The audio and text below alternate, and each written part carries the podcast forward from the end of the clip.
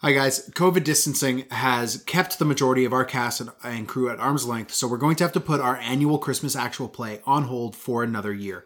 We're very sorry that you're all going to have to wait another year to find out how Gumdrop will claim his revenge on Santa Claus, and what holiday icons that we're going to corrupt and pervert for our own twisted D&D purposes. If you're interested in checking out something a little more Christmas-themed, you can always go listen to Last Year's Insanity, where Mafia Frosty, a talking turkey, and way too many incarnations of Santa Claus all terrorized us.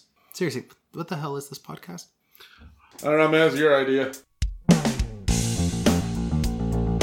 It's a Mimic, the Roundtable Dungeons and Dragons discussion podcast, where you never know what you're going to get. Hi, and welcome to a surprise Christmas mailbag episode, where I, Dan, and my amazing and super awesome co-host, who's the handsomest, smartest, and cleverest person I've ever met, and also known as the insightful, attractive, and hilarious... Why do I read your scripts?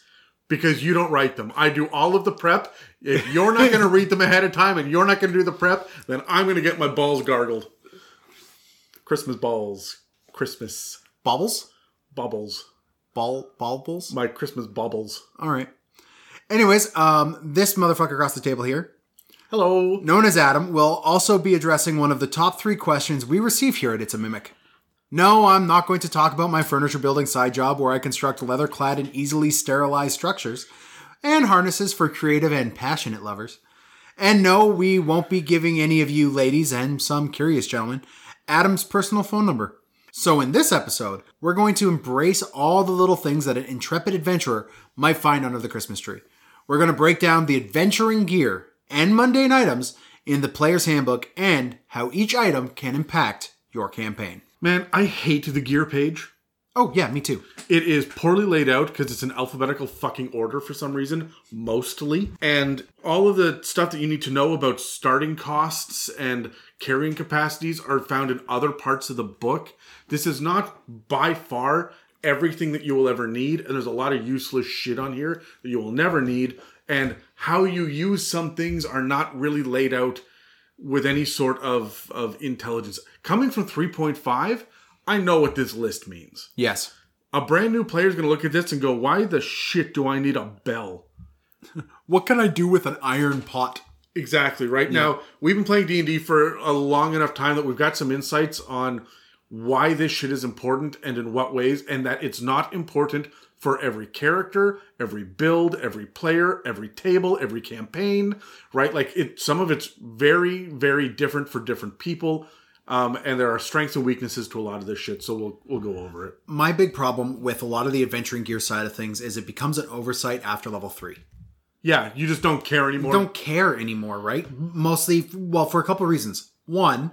your magic items or your spells or your skills or your abilities that you've gotten from your class have all overshadowed the mundane-based level of use and utility that a lot of these items can provide, right? Which, I mean, you and I actively encourage creative thinking with this, and that's a lot of what we'll be going over today. Look, I played a fucking halfling ranger for a handful of sessions in one of your campaigns. Yeah. Where, with the exception of my opening... what did I do? I had Hunter's Mark and Zephyr's Strike and... I was a Gloomstalker, right? Your initial blow the guy up in a single turn move, yeah. But then after that, I'm just a guy that's standing in the shadows, right? Shooting an arrow. But I had incredible success in that campaign because I was using mundane items and talking my way through shit. Yeah. I honestly believe that I could play in a 20th level campaign as long as my commoner had a suit of armor. And I could go toe-to-toe with other people. Just give me the adventuring gear page, and I can hold my own. So the way they have this bounded accuracy with everything where, you know, no matter what level you get to, a AC of 20 is significant. Yes. Right? I remember in 3.5, if you had less than a 25 AC at level 5, you were doing it wrong? Yeah, pretty much. Well, I mean, if you're Paladin, but... but this... I mean, honestly, the only time that anybody uses adventuring gear is when they're getting granular with their overland travel or their rests or their downtime. And that's when this stuff comes into play. Yeah. But also, and we're going to talk about this a little bit today, the exploration pillar, which is the underutilized pillar of D&D, right? Yep.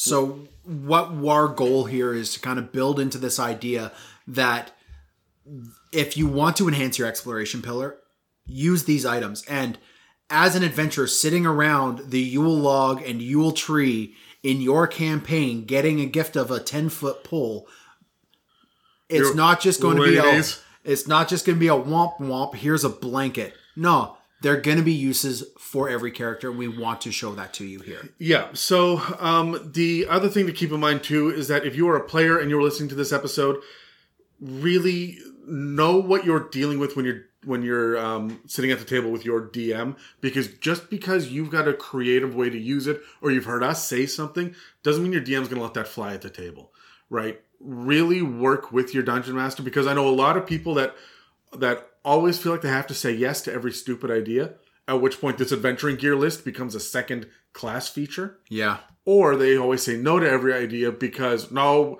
we're here to do combat and that's it. And this is the grid that we're playing on and that's the end. So work with, communicate, especially at the end of the episode. I've got a couple of rants. Yeah, for sure. And what do you mean for sure? Fuck you, Dan. But there are a couple of things where you really do need to talk to your DM because it is not straightforward. There are going to be some weird usages in some specific cases that are very, very strange. And as we go through some of the things that you may think are relatively normal mundane items, utilizing them in D&D ways is going to break a little bit of the fourth wall or the suspension of disbelief. And as a DM side of things, I completely agree with you on the player side of things. And also, we've done nearly 100 episodes of this thing. You rant. It's what you do. Me? I have never once ranted in my life, Daniel. I'm not going to waste the good beer on a spit take for that hilarious anecdote you just dropped. You say rant, I say accurately correct. Yeah. With loud volume and high intensity. Well, if you weren't deaf and dumb. Rude. Anyways, as a DM, I would encourage a lot of DMs will often look at these mundane items and go, they're mundane, they're not going to have an effect against a magical situation. Friends, be more open to saying yes, right? I know, Adam, you just said a lot of DMs go too far in the yes, and I often have been guilty of that. You let me murder party members with mundane items. Well, they were idiots. They were new players, Dan. And being idiots. True, they were. Yeah. But at the same time, the other way of going no and making this entire large section of the game basically mean nothing because you're not willing to engage with it is doing a disservice to your table. Being engaged, being open to the creativity of your players at the table is going to be no more apparent than it is when you're dealing with mundane items. Look, it is easy to identify on the spell lists which spells never get taken. Mm-hmm. And a lot of them that do get taken are obviously the damage dealing ones, especially the ones that are specifically like Fireball, which is super powerful for the level that you get it at. Yeah. And then there are the ones that are your mind control and your level of enchantment, which is great for social scenarios. But most people don't fucking bother with things like dark vision as a spell. Yeah, right? Because we don't play in the freaking exploration pillar. If you start messing around with mundane gear and you have real logic problems based on items and objects in the game, then these other weird little exploratory things are going to, these spells and this magic, it's going to have a much bigger, more efficient and effective and more fun time at the table dealing with this stuff outside of combat, right? Yeah. And keeping in mind that this gives you more things in your arsenal as a DM to be able to give them for random encounters beside that pool of hit points with the slavering teeth is coming to get you. Yeah. So, Adam, what we're going to be doing is we're looking at these items. So let's start off with the very first thing in D&D that is going to be the focus of these mundane items, and that is... Look, camping is one of those things that everyone fucking takes for granted in D&D, but I have watched people prepare for camping, and it is a shit show. Mieka, I love you. But you have never been outdoors in your fucking life, and it is apparent every time that you smell fresh air. I vividly remember discussing going camping with my wife, and she's like, "Yeah, but we don't have a hitch on the thing to pull our tent trailer." And I'm like, "I don't think you understand what I mean when I say camping. I'm Canadian. Camping to me is a tent and at least a 4-hour walk away from our car." Yeah, knife and rope is a necessity, and that's what I need. So. And bear spray, or as I call it, Dave. You're not wrong. So the thing about camping in Dungeons and Dragons is just simply that it is... Everybody does it all of the time. Half a year long rests take place out in the wilderness. Yep. And yet, it is just fucking hand-waved. Me, when I'm a DM, I'd say, all right, here's your map. I will pull out a map of a campsite. Even when there's not going to be a random encounter overnight. There's no enemies in the area. There's no wild animals. Set up your campsite. Who is where? Who's taking first watch and second watch? Where are you going to be while you do this thing, right?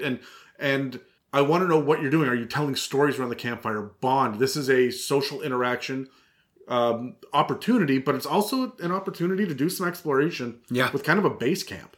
And people just move right past that. Okay, well, we rolled on a random table. Nothing happened overnight. Day 2 of walking. Yeah. And that's it, right? It's barely a mention. Yeah, and so everybody moves past it, and that's why random encounters stand out so much, is because it breaks the mundane, like, it's fucking boring the way that most people run it. But you need this camping equipment in order to even think about going out into the wilderness, and so people will spend money on it just to have it take up room on your character sheet. Yep.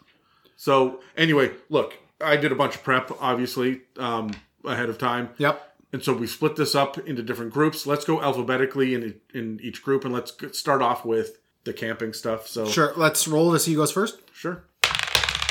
I got a 9. I got a 16. All right, Adam, hit me. So the very first thing is the bedroll. Okay, this one is pretty straightforward, but I did some... Is it?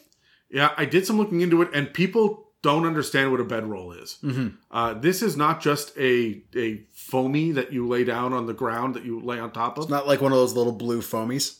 No. It's 7 pounds. And it's a full gold piece. And for a commoner, that's something. Oh, so here's the other thing that we should bring up early.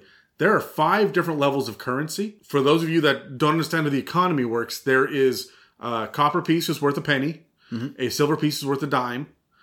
An electrum piece is worth 50 cents. Yeah, it's like a half dollar. Yeah. Gold piece is $1, and a platinum piece is $10. Yeah. Now, that is for our basic understanding of it, but understand that everybody is dirt fucking poor.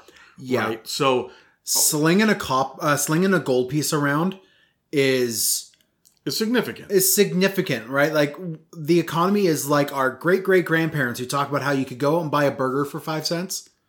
That's kind of what we're looking at here. Yeah, this is not by our regular standards of what you can expect. So the idea that a bedroll is worth a full $1 is saying something. That's like a full day's wage.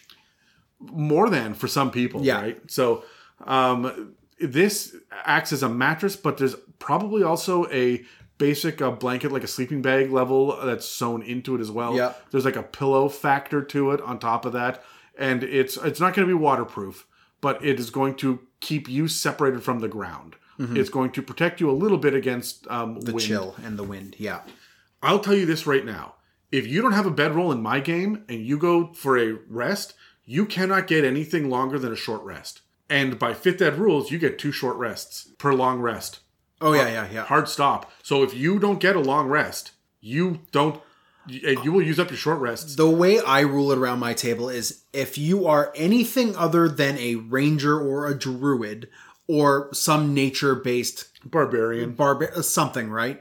You're going to get a level of exhaustion if you're not properly equipped to last a night. See, I just don't give them a short rest, right? Like, they may get some sleep, but it's just not restful. So... there is no hard and fast rule in 5th edition for this shit. It was really easily laid out in previous editions. It isn't now. So as you can hear, DMs are going to penalize you for not having this shit. You have to spend the gold on it. Yeah. This is why randomly losing something or having something be stolen, because some monsters do that, where they just randomly steal shit from you. that's a problem, right? Yeah. Because if you lose your bedroll, you lose, in my game, the ability to have a long rest. Some people will give you levels of exhaustion. Hi. Yeah, right. Like, it's a fucking issue. What's next? I also, I'm not quite done with bedroll because I know that it's a 7-pound item. So in my mind, this thing is made of super thick, like canvas-like material. Yeah, I would say that it's stuffed with like wool, like straight off the sheep. Right. So this thing is hardy as hell. It is your main adventuring tool in a lot of ways. So this thing's hardy as hell. So you could use this thing a little bit like a net. You could use it as a container as well if you're really, really down to the wire on it. Just for some other outside-the-box unique uses of a bedroll. Because it is going to be able to contain a lot more. To me, it's a very hardy sleeping bag.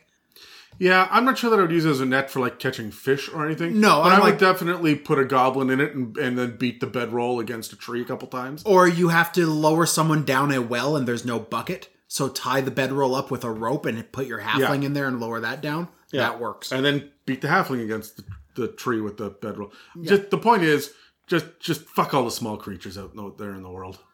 Anyway, next up, Dan. Blanket. Blanket's pretty straightforward. Everybody, surprise, surprise. It's a blanket. I'm just going to say that I'm going to assume that everyone knows what a blanket is. The fact that when you are traversing Icewind Dale, you're going to fucking need one to get a rest. It's the same thing with the bedroll, but for more extreme cold. The important thing to note with a blanket is it's 3 pounds. So this isn't like a light... No, like this is a big woolen... This is a hardy... Leather. Like, I think of like a hardy woolen knitted blanket like you'd get in like Tijuana or something, right? Like you could go buy for surviving out in the desert as well at the night. Like it's something that's not going to... this is gear. It's not something that you just... A fanciful little, it's a throw blanket that goes over my knees while I watch freaking Grey's Anatomy. No, that's not what this shit is. Also, why are you wasting your time with Grey's Anatomy? I'm just mad at you now. Have better taste. All right, so... Do you got any unique uses for a blanket? No, everybody knows what a blanket is. I think that I can just make that blanket statement. Next up on the list... Boo! We're going to actually talk about a couple of kits that were listed with the other kits. Baby foxes? No, that are listed with the other kits, but frankly, they should be a part of everybody's adventuring camping gear. Yes, I agree. And the first one is a healer's kit. It's 5 gold pieces, so it is expensive at low levels. But it is only 3 pounds, and it's expensive because this replaces Spare the Dying, so you don't need a fucking cleric or a necromancer in your party. Okay? A healer's kit is a leather pouch that has bandages, salves, and splints. It has 10 uses, so you do have to track it, but it only takes an action and you can stabilize someone with 0 hit points, and you don't even need a medicine check. It just works. Wow. No spell slot, no check, no save, bam, stabilized. Why are more tables not using healer's kits? Every character should carry one. Yeah, and you don't even need proficiency because, of course, there's no check to it, right? Exactly. So I think a lot of people look at healer's kits going, well, this thing is clearly going to be something the cleric carries around with this first aid kit, but no. What, the cleric's the one that's not going to carry it because he's got Spare the Dying or whatever. Yeah. You're going to cure wounds and then you're back up on your feet, right? So it should be everybody else has one of these things and, frankly, you guys should be using them all the fucking time. Yeah. Now, keep in mind as well that a healer's kit is never going to be able to regenerate your hit points. Nope, it's just about stabilizing. Right? So this is bandaging wounds so you stop bleeding out. This is not curing your problem. Truth. Next on this list is going to be your mess kit. It's a little tin box that contains a cup, some simple cutlery, and it clamps together. One side can be used as a cooking pan, the other as a plate or a shallow bowl. Yeah. So basically, this is your utensils. This is your cutlery. This is what you eat with. Yeah. If you don't have this, you are skewering rabbits on a stick or using your dagger to pull off chunks. Incidentally, there's a difference between a dagger and a knife. Yes. A dagger is meant for combat, and a knife is meant for utility purposes. Yeah. Now, people will split hairs with that, or they will just say, oh, it's all fine, whatever. But remember, for me... if a dagger is closer to like a chef's knife than it is a pocket knife, friends. A dagger's a weapon, right? Yeah. And it does slashing damage. A knife that I'm going to find in a mess kit is going to be something that is going to do 1 point of slashing damage. Hard stop. I would almost say piercing. It'd do 1 point of piercing damage. You don't pierce with a knife. How do you use a steak knife? Fist down, stabbing into the meat like a barbarian should. Right. No. It is for slashing. I would say 1 point of slashing damage because this thing is a relatively dull. You're not taking a whetstone to it. No. Right? It's a butter knife. It's a steak knife, right? Yeah. Like, you can cut ropes with it. It'll take a while. Yeah, it'll take 3 times longer than it would with a dagger, right? But probably a whole lot faster than doing it with a club. Yeah. The benefit of this is it is only 1 pound, so you do not have and it's only 2 silver. So, like, you don't really have an excuse not to have this. And for your role-playing purposes, sitting around a fire, everybody, like, pulling out their MRIs, basically. MREs. It's a little different. Yeah. Pulling out their MRIs. Adam, look at this. On the form, I have a growth. No. Oh, I know.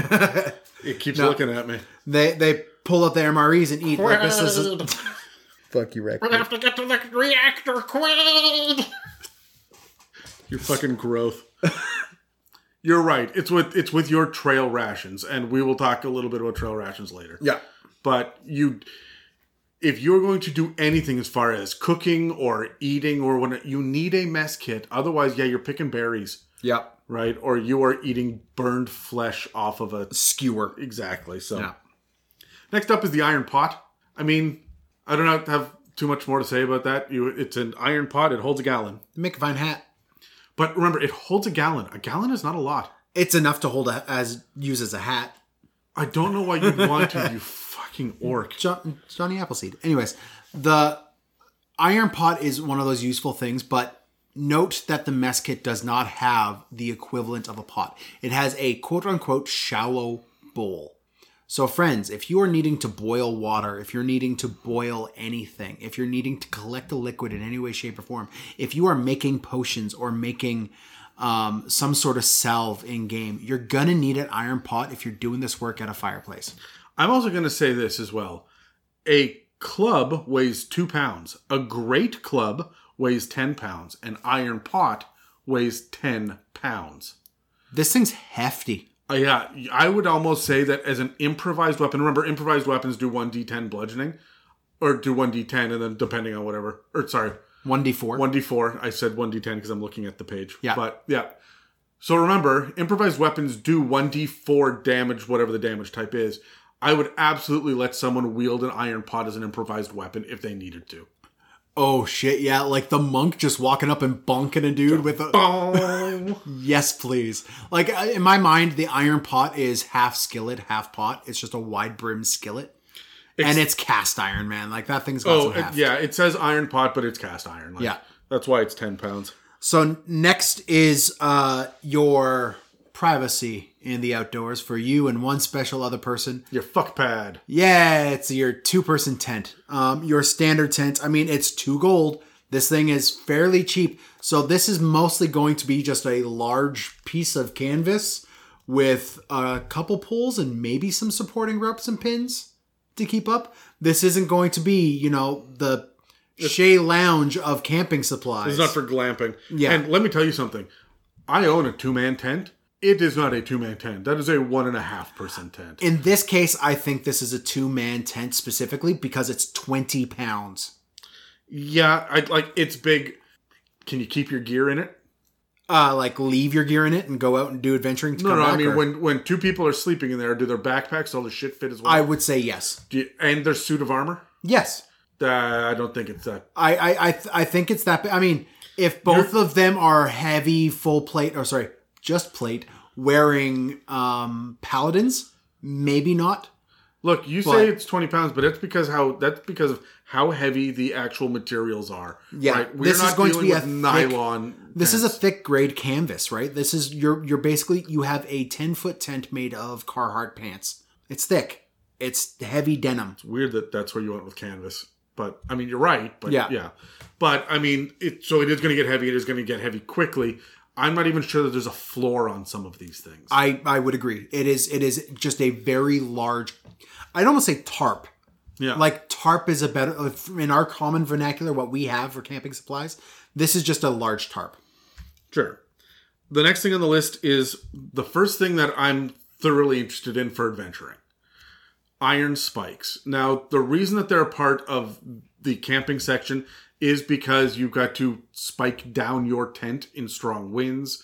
You've got to use spikes for all sorts of camping purposes, for stringing rope up off the ground and whatnot. I myself always carry spikes out into whatever site that I'm camping at. Yep. Because I'm always using them. I mean, it's also fairly windy here, so you got to knock stuff down anyways. But the point is with iron spikes is there's an additional bonus to them, and that is these things are better than a lock on a door.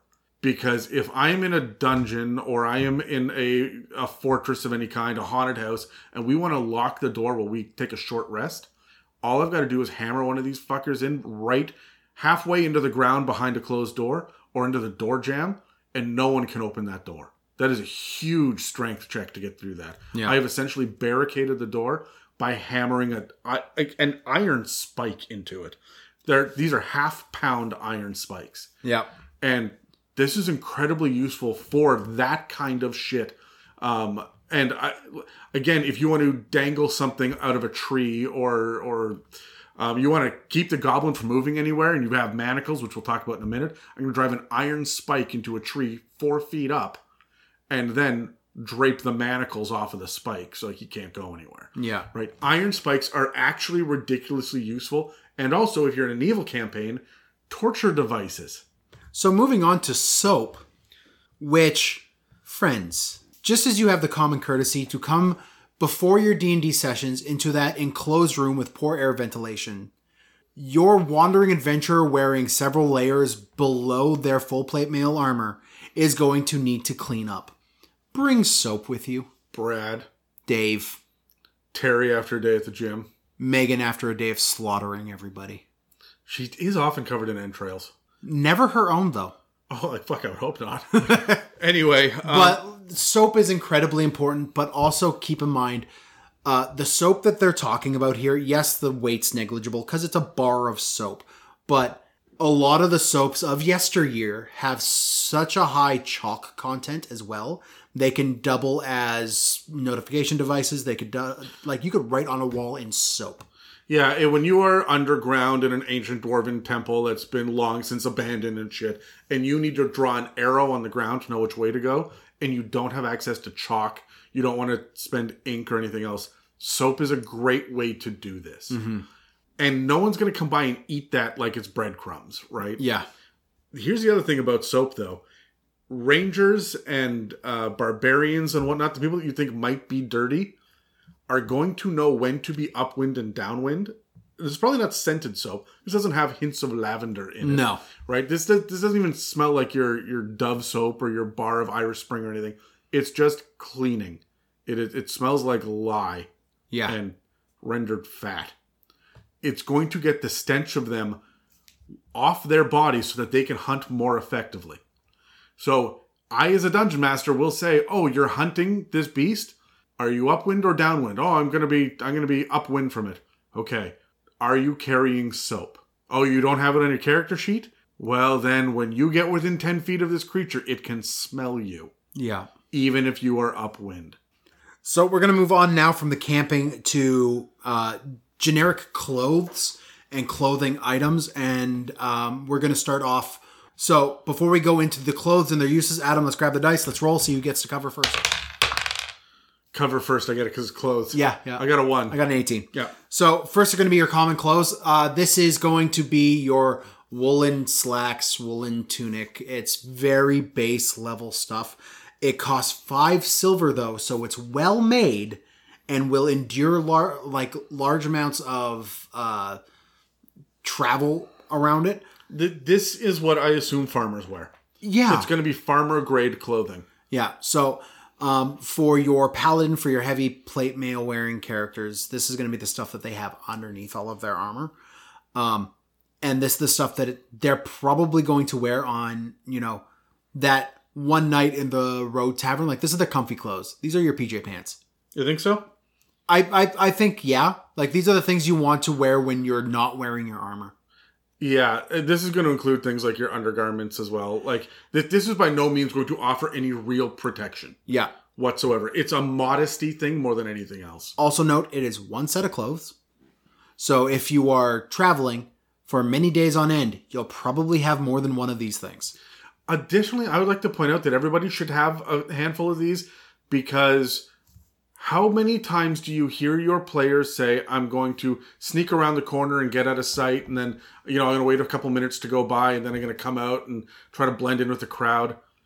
You're wearing mail armor, dude. You can't just blend in with a crowd of merchants and farmers. It's not even just that. It's when you watch spy movies and stuff, they duck into a clothing store, swap their jacket and their hat, and then, you know, pop the collar and head out, right? That's the kind of shit that you should be thinking about. Quick changes of clothes. If you only have one set of clothing, you are doing yourself a major disservice here, especially for disguising and stuff as well. Exactly. The next one is costume clothing. This is for bards. This is for minstrels. This is for actors. And this is for whenever you need to do any sort of intrigue and espionage as well. If you need to pretend to be a noble, this is going to be your costume clothing. Yeah. It's not going to hold up to scrutiny. But I don't know. Fine clothing, which is going to be up here in a second, is going to be the one where you pretend you are a noble.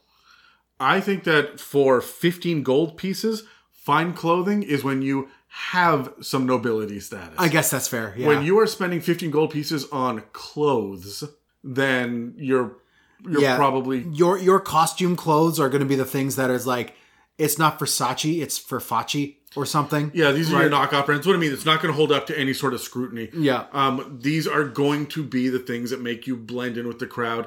I would also say the costume clothes would cover things like really fake, shitty furs to blend in with an orc tribe. Yep. If you're a half-orc, right? So costume clothes and blending in is useful. Hey, guys, every time you kill a guard, take their fucking clothes. At the very least, you can sell it later. Yep.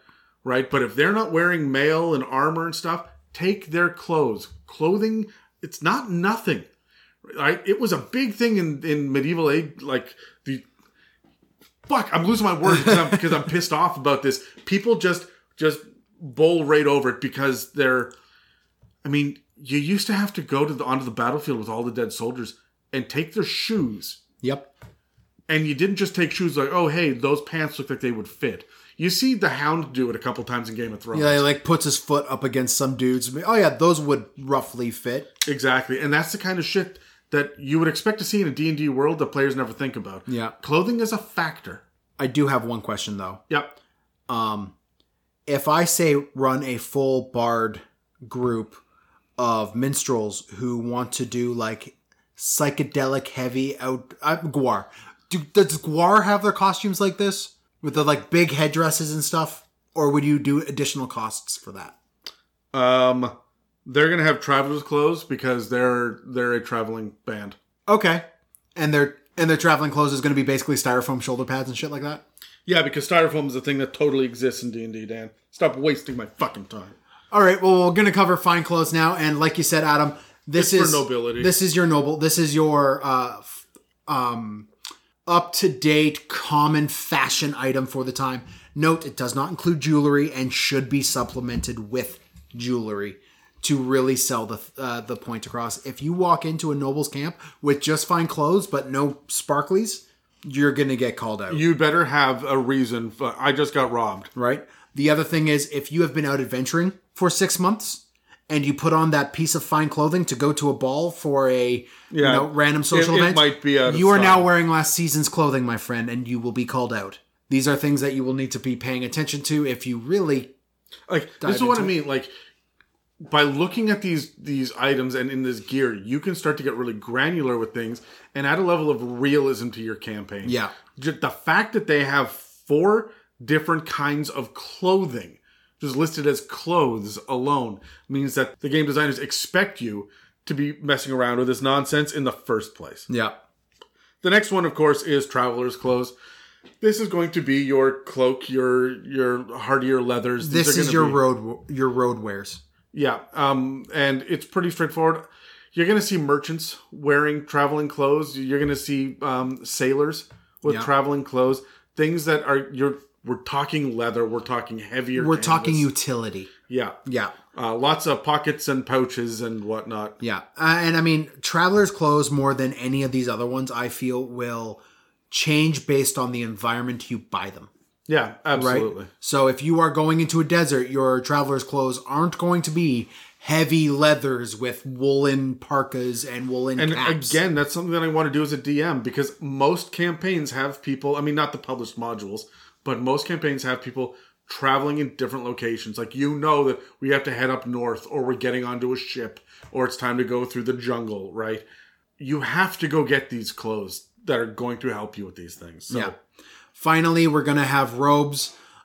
These are going to be your standard... it's like wizard robes. Wizard robes or clerical robes or scholarly robes or cultist robes. Like, that's going to cover this gamut. Honestly, robes are 1 gold piece, where traveler's clothes are 2 gold pieces. So you can imagine the traveler's clothes have more pockets, more utility, whereas robes are robes are robes. There may be a single pocket on the inside of, you know, the breast pocket that's hidden, right? Yeah. But that's gonna be it. I mean, cultists probably have somewhere they're hiding a dagger up a sleeve. But, yeah. But for the most part, there's not a belt involved where they're gonna be dangling things off of. This is not. It's weird that we don't have scabbards anywhere in this. They're just kind of assumed with the weapons, I think. I guess, but you would expect... But, I mean, there's magical scabbards. And there's magical belts, but it's just never brought up. Yeah. I would say, you know, at 1 gold piece, I would cut that in half to have a traveling cloak. If you just need a traveling cloak. It's just a good cloak, like you're walking around like... It's a big, heavy material, like Aragorn, right? Yeah, yeah. So, yeah, that's... That brings us into the next thing I want to roll. This one is, I think, my favorite section. Okay. I got 14. I got a 12. All right, you're up first. So this section is, of course, hunting equipment and... general adventuring. General adventuring gear. This is where you're going to have the most fun and utility with as a creative player around a table. Yeah. And a creative DM. And keep in mind as well that this stuff is going to just be passed over by most people. Yeah. And we've got some unique and fun ideas here. So, off the top of the list, we have a bag of 1,000 ball bearings.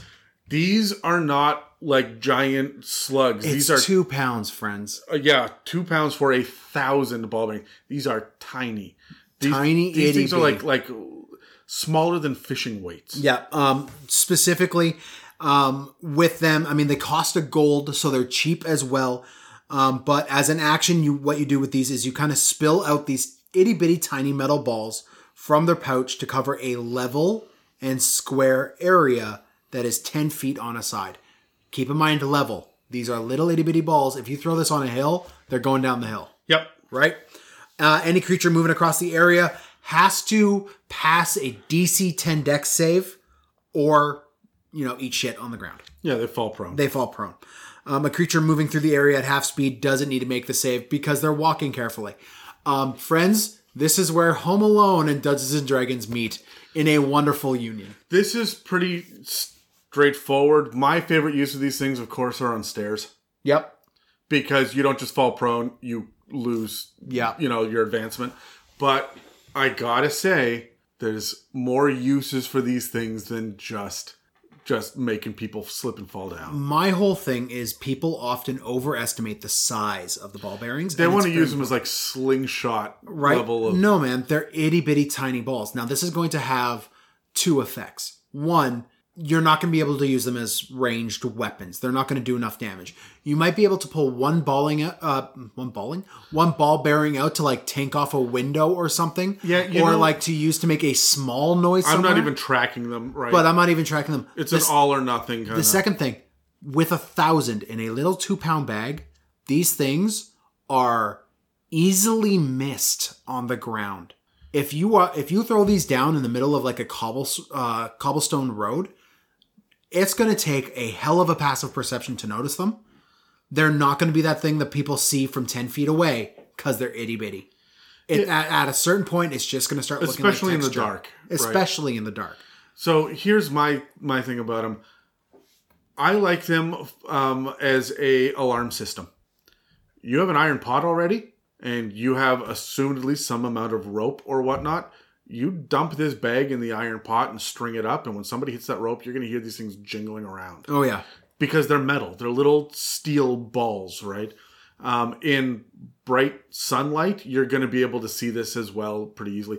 One of the things that they don't get into is the fact that I require this to be on a hard surface. This is not going to work in the dirt. No. It's not going to work in sand or in a jungle. This is going to be for dungeons. Ship decks would work, right? For certain, like, if it's a sand thing, sure. But, like, if it's a sand thing, yes, they 100% wouldn't work. But if it's, like, a packed road, I would still make the person roll, but they would have advantage on the roll. Yeah, I agree. DC 10 decks...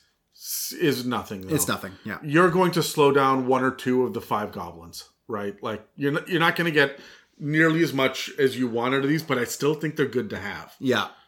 Do you have any other unique uses for them? Yeah. So, when camping and I don't want to have my fucking gear on me, that, hey, when we raided the dungeon, we have the magical amulet. Nobody's going to attune to it right now. We got to get this back and give it to the king. But we don't want to keep it on us because we know there's goblins in the area, right? And we're going to go for a long rest. I'm going to take this pouch. I'm going to put the amulet in the pouch and I'm going to sink it in the river while we go to sleep. Just to keep it away from everything. It's not going anywhere. Assuming it's a small stream or creek, right? Drop it in the middle of the lake. Fuck, there's another session worth of D&D to get. Do we have a Triton in the party? Jesus. Where's the sea elf? Yeah, but... seriously, this is going to be useful for that kind of thing. So, next on the list is, in the same conversation, caltrops. Yep. Right. You get a bag of 20 for, again, one gold piece, and they're 2 pounds as well. Caltrops are just D4s, but... Spikier. So, the idea here is that you cover a square area that's 5 feet on a side because you have fewer of them. They're far larger than the ball bearings, but they're still the size of about a D4. Yeah, I view them more as like jumping jacks without the balls on the ends of the spikes. Yeah, they're sharp and they are meant for people to accidentally step on, Home Alone style, like Dan said. It's a DC 15 dex save, or you stop moving this turn because you take one piercing damage on the bottom of your foot. Yep. I think about all the greaves that people wear, all of the like leather-soled shoes and whatnot. These things have got to be spiky. This is like stepping on nails. Yep. So these things are not something that you want to accidentally fall on. I'm not keeping this in my pocket. I'm keeping it in my backpack. Yeah. Anyway, a creature that's moved through the area at half speed, again, doesn't get slowed down or doesn't have to deal with this save or anything. So yes, but also... if a character takes damage from these things... yeah, their speed is reduced by 10 feet. Until they regain a hit point. Yeah, I'm sure, but I think... lower levels, that's going to be far more impactful than later levels, but, you're getting chased. Throwing caltrops behind you at a DC 15 and lower levels is actually going to be a good tactic. Yeah, I also really like them for things that slither.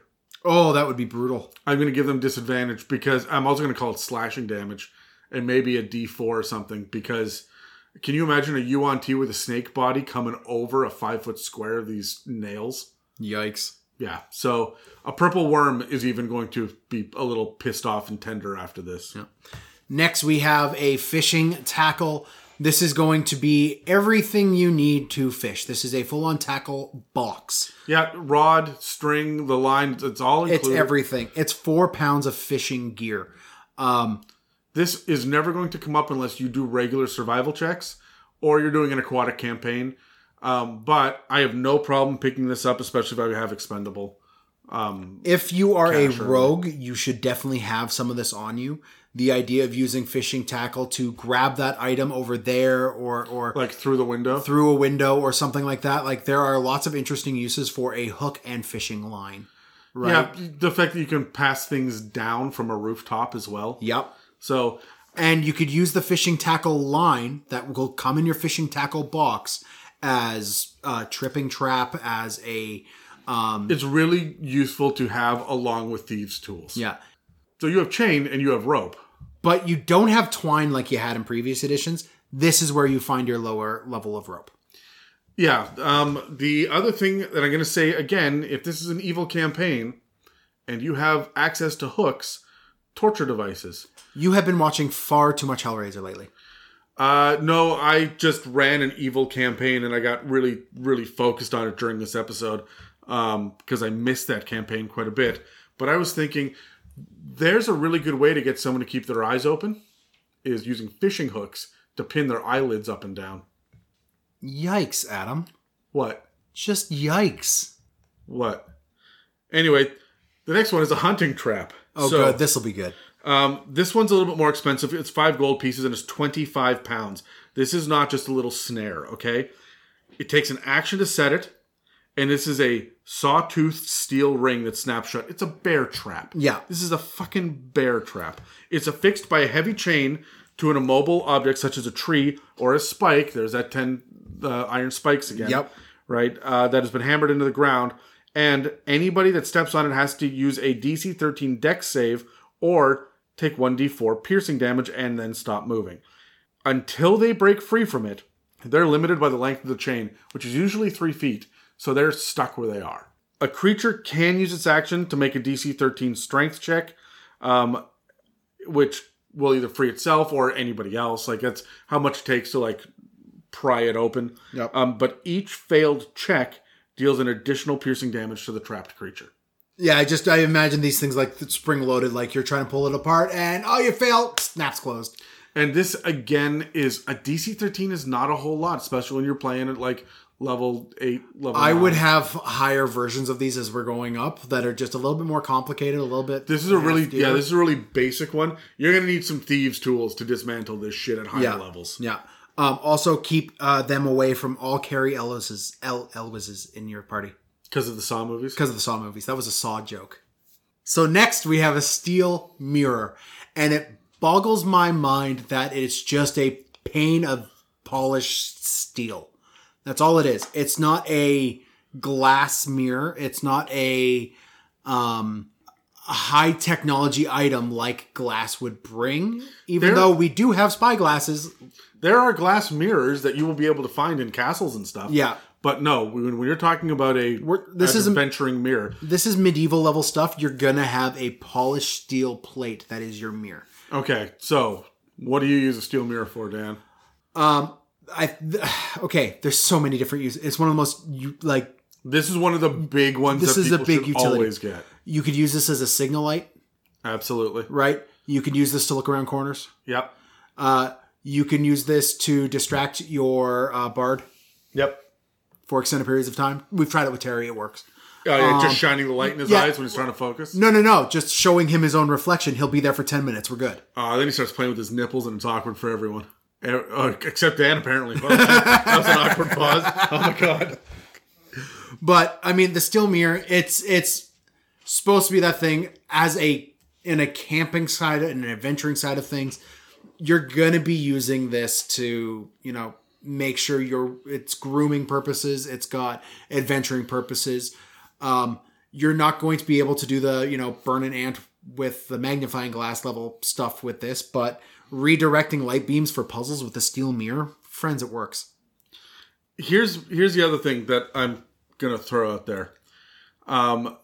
First of all, gorgons and medusas, and there are traditional gorgons, not D&D gorgons, but medusas specifically and basilisks and whatnot. Mirrors are useful for this shit. Cockatrice. No, theirs is based on slashing damage. Is it based on slashing damage? They hit you with their foot, yeah. But it's not listed on the list anywhere. But I do want to bring up the idea of a silver mirror. Silver mirrors are actually, or they were more common than steel mirrors were, just because of how abundant silver mines were in some locations. Yep. But here's the thing about a silver mirror is... it tends to be glass with a very thin silver base that's kind of been poured on when it's molten underneath it and it's flat, and they press the glass against it just to keep it from chipping and it stays safe. But it is where the idea that a vampire can't see their reflection comes from because of the weakness to silver. So I would say that if you can spend more money on it, I mean, a steel mirror is 5 gold pieces. I'd say 15 maybe for a silver mirror. That's going to be small. Like these things are 3 inches by 4 inches. Yeah, right? They're not big.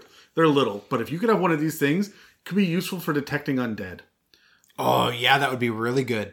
So I'm just throwing that out there for anybody that's going to play Curse of Strahd, any DMs that want to start fucking around with anything in Curse of Strahd or the Shadowfell. If you have a heavy horror-based campaign, using your mundane items to ramp up the spookiness.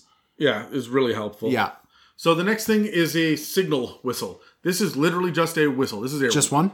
Or just a single whistle? Signal whistle, okay. Dan. Jesus Christ. I'm amazed you're not single. So with a signal whistle... Are you done? You shit-eating grin? God, you got a lot of poop between your teeth. Anyway, this is just a simple whistle like you see referees carry. Yeah.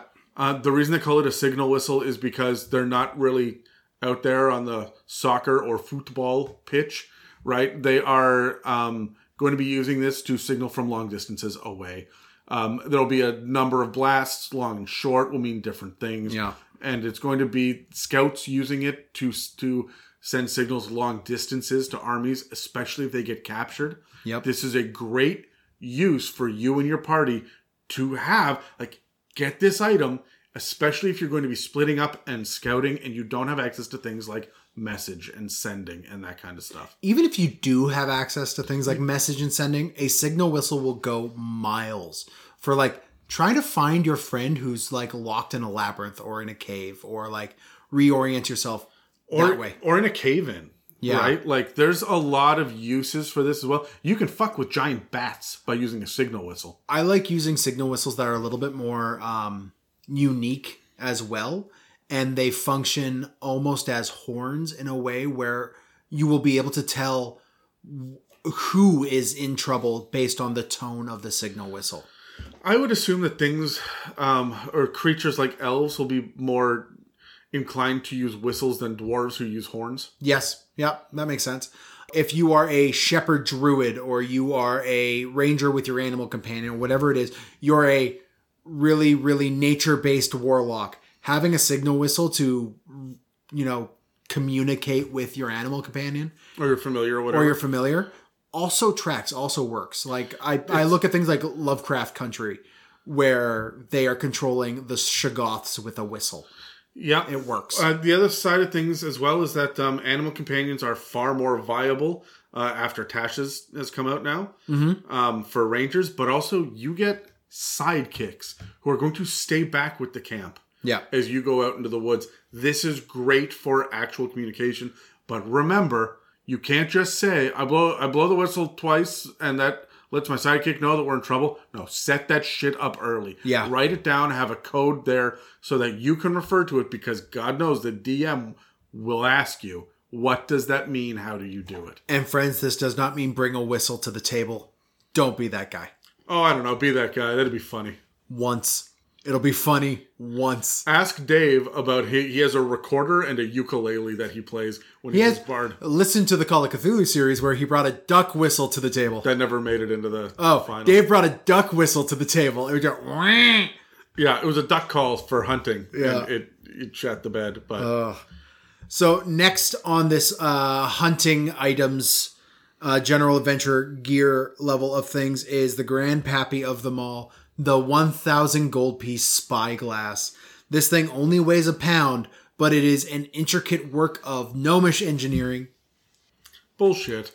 That's what I'm saying. Bullshit. But, you know who makes these? Eric Cochra. Why do you say that? Because they got to be up in the trees and on cliff tops and shit. They need. Yeah, but they already have eagle eyes. They're fine. Not every Eric Cochra's an eagle, you racist bastard. Some of them are hawks. Anyways, so the spyglass has... a significant downside as well is it only increases the size of things by twice their size when you look through it. Yeah, it does let you see things at a distance. So it's going to be incredibly useful when you are on ships. Also airships. Yeah. But if you're doing scouting missions and stuff, that's going to be helpful.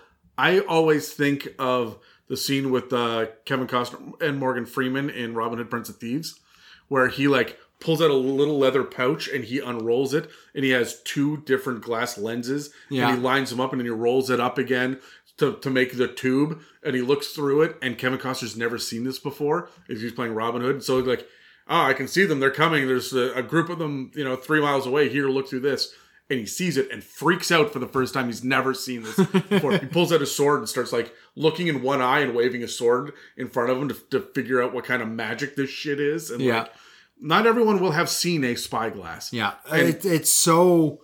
This is a feat of engineering in a magical world. For a unique use of these things, I really like the idea of it being just that rolled up lenses. Yeah. Right? It makes sense for its weight that it is just that. But the telescoping spyglass that you see on like a pirate ship thing is also applicable. That's really cool for Eberron. I'm not sure that I would have that. Depending on where you are. Right? But... If you're on the Sword Coast, sure. But if you're out in Karator, you're probably not. Fair enough. If the problem with them, they are fairly one note. But if you get the lens out of them for whatever reason, that curved piece of glass is going to give you so many different little options. In terms of... investigation checks, I'd give you advantage on. You can start fires and shit with a tinderbox. You could free yourself from, like, rope binds with it. Just by the sharpened edges? By either the sharpened edges or by redirecting light to burn through rope. So, yeah, having that curved glass. Get creative, people. Yeah. Okay, so speaking of light, let's move on to the next section. Okay, let's roll dice. I wish... The Player's Handbook had shit laid out like this. Yeah, it's all alphabetical and random order. Bullshit. Anyways. Oh, nat 20. Oh, an 18. I beat you 18 with a nat 20. All right, candle. Candles are 1 copper piece, and they're non-scented. And they burn for an hour, and they give you 5 feet of bright light and 5 feet of dim light, and then that's it. Yeah. I mean... There's not a whole bunch to say about this. But buy them en masse, because honestly... Torches only... We'll talk about torches in a second here. But torches only last an hour too. And how many times do I say, what light source are you using? I don't care that 5 of the 6 of you in the adventuring party has dark vision. That human is blind during every long rest. Yep. Get candles. That's it. Hard stop. And for 1 copper piece, and with like nothing, they don't weigh anything, just buy fucking 100 of them. Have candles. They are incredibly useful as well for keeping track of things. I view candles less as objects that generate light and more as transportation devices for wax. Yeah, right? Because we will get into books and paper and shit later, Dan. Yeah. Because I know that's your masturbatory favorite fucking fantasy when it comes to your fantasy shit is, my guy, he likes to write things, and he can write in 7 different kinds of script, and he knows Elvish, but also Ancient Elvish, and also Sea Elvish, because my name is Daniel, and I know these fucking things. That's kind of rude, because not all of my characters, it's just my most recent one was like that. And the one before it. No, the one before that wasn't like that. The one before that was a warlock that just had the ability to do it through an invocation. So your character still had it? No, he had the ability to read it all, not write it all. Because of warlock invocations. You are such a fucking nerd, Dan. You should really learn this game a little better, Adam. Anyway, so there's the lamp. I'm sorry, I couldn't hear you through that cock in your mouth. No worries. So next on the list Merry is Christmas, the lamp. Everyone. Next on the list is the lamp. This is a standard, like, camping lantern. No, it isn't. And that is a common misconception. I went and looked this shit up. Oh, this is like the genie's lamp. This is a genie lamp. This is the original lamp that, like, I'm glad that you brought that up because in previous editions, the artwork is for the genie lamp, and then nobody ever fucking... So basically it's that little like teacup, elongated teapot looking thing that you fill full of oil and then it burns out of the end. Yeah. Yeah. Just the tip is on fire. Just the tip is on fire. Go to a doctor. This will burn for 6... kit will not help you. This will burn... This will burn for 6 hours. The lamp, not the other thing. And... It will do that on a full flask or a pint of oil. Yeah. It also gives more limited light than the others. Now, when this thing burns, it's going to burn at a 15-foot bright light radius around you. And it everything 30 feet around you is going to be dim. This thing's going to be great for using when you're sneaking through a castle. Yep. Sneaking through some sort of urban area. I would even say like in a library or you're sneaking into the noble's house. You want to light a lamp. I mean, a library might not want like open, exposed flame to the elements, but I don't know. Medieval libraries had candles and shit all over the place. They just used mirrors to bounce it all, right? Yeah. And these lamps are not really that large. The flame on it is the size of a candle. It's just way the fuck over there on this, like, this long brass. Usually in my head, they're brass, but they're just made of whatever metal. Probably with some sort of leather at the bottom so you can set it down on things. Yeah. But that brings us to lanterns. And the first one is the bullseye lantern. Now, the bullseye lantern is just a lantern. The way that these work is they've got a very narrow slot. Otherwise, it's completely blacked out with the metal. And so you're burning the oil inside of it. But the way that it sends so much light in one direction is there are mirrors inside of it that are actually catching light and forcing it in one direction through this hole. And so that's how you get 60-foot cone of bright light and 60-foot cone of dim light beyond that. 120 feet of light with one of these. This is your equivalent to a flashlight. It really is. Again, it'll burn for 6 hours off of one of these flasks of oil. This is pretty standard for light sources and stuff in D&D for these mundane items. But because there's mirrors inside of it and whatnot as well, it's worth 10 gold pieces. It's going to be more expensive. Yep. It's the most expensive kind of light source here. And it does not shine it in a radius. It is a cone. Yeah. Following that is going to be your traditional camping lantern. That is your hooded lantern for 5 gold and 2 pounds. It, again, will only burn for 6 hours like all the other ones have so far. Save for candles, of course, but it will burn a bright light 30-foot circle around you and then a dim light 30-foot circle around that. Right, but it's got a hood on it, so it takes an action to drop this hood so that it only gives 5 feet of dim light. This will be incredibly useful for your sneaking for, It's just 5 gold pieces, so it's a little outside of your price range at really, beginning at tier 1. Yeah. But... yeah, you're right. Super useful for sneaking through libraries and shit. This is probably the preferred method. Yeah. All right, so then we come up to our tinderbox. And a tinderbox is one of these things that I always have a little bit of trouble wrapping my brain around. And it actually has a hint in it about the next item as well, the torch. Okay. So let me actually read this directly, okay? This small container holds flint, fire steel, which is just steel that you can use. It's rougher, coarser steel. Right, that you strike with the flint to create sparks. And tinder. Traditionally, tinder is sawdust and little shavings off of wood. But it says specifically, it's usually dry cloth that has been soaked in light oil. So you use it to kindle a fire. Using it to light a torch or anything else with abundant exposed fuel takes an action. Lighting any other fire takes 1 minute. This is where we find out how long it takes under tinderbox to light a torch. A minute. No, it takes an action. Lighting a fire takes a minute. So it we also learned what torches are made of, and that is exposed. What does it say here? Abundant and exposed fuel. So it's usually one of two things. One of it is these oil-soaked rags that are wrapped around kind of a tree knot almost. Yep. But the other way to do it as well is to use beeswax, because beeswax burns and melts. Mm-hmm. So you might have some of that mixed in with the way that the torch is created and built. There might be some grease instead of oil, like a larder or animal fat. And so this is what we can expect with torches. These are not just sticks that burn. These are not road flares. Yeah. Right. And so I just wanted to bring that up because we get the clues about it. And again, a tinderbox only weighs a pound and takes an action to use to light something that has fuel, or a minute, something that isn't fuel. So you can't just light the bedroom on fire and run the fuck away because the guards are pounding on the door. Mm-hmm. So dear arsonists, calm down, talk to your local people. It's not a book of matches, is basically what we're trying to say. Yeah. This is really, really cool as well, because it's always bothered me how a lot of torches just seem to defy that logic.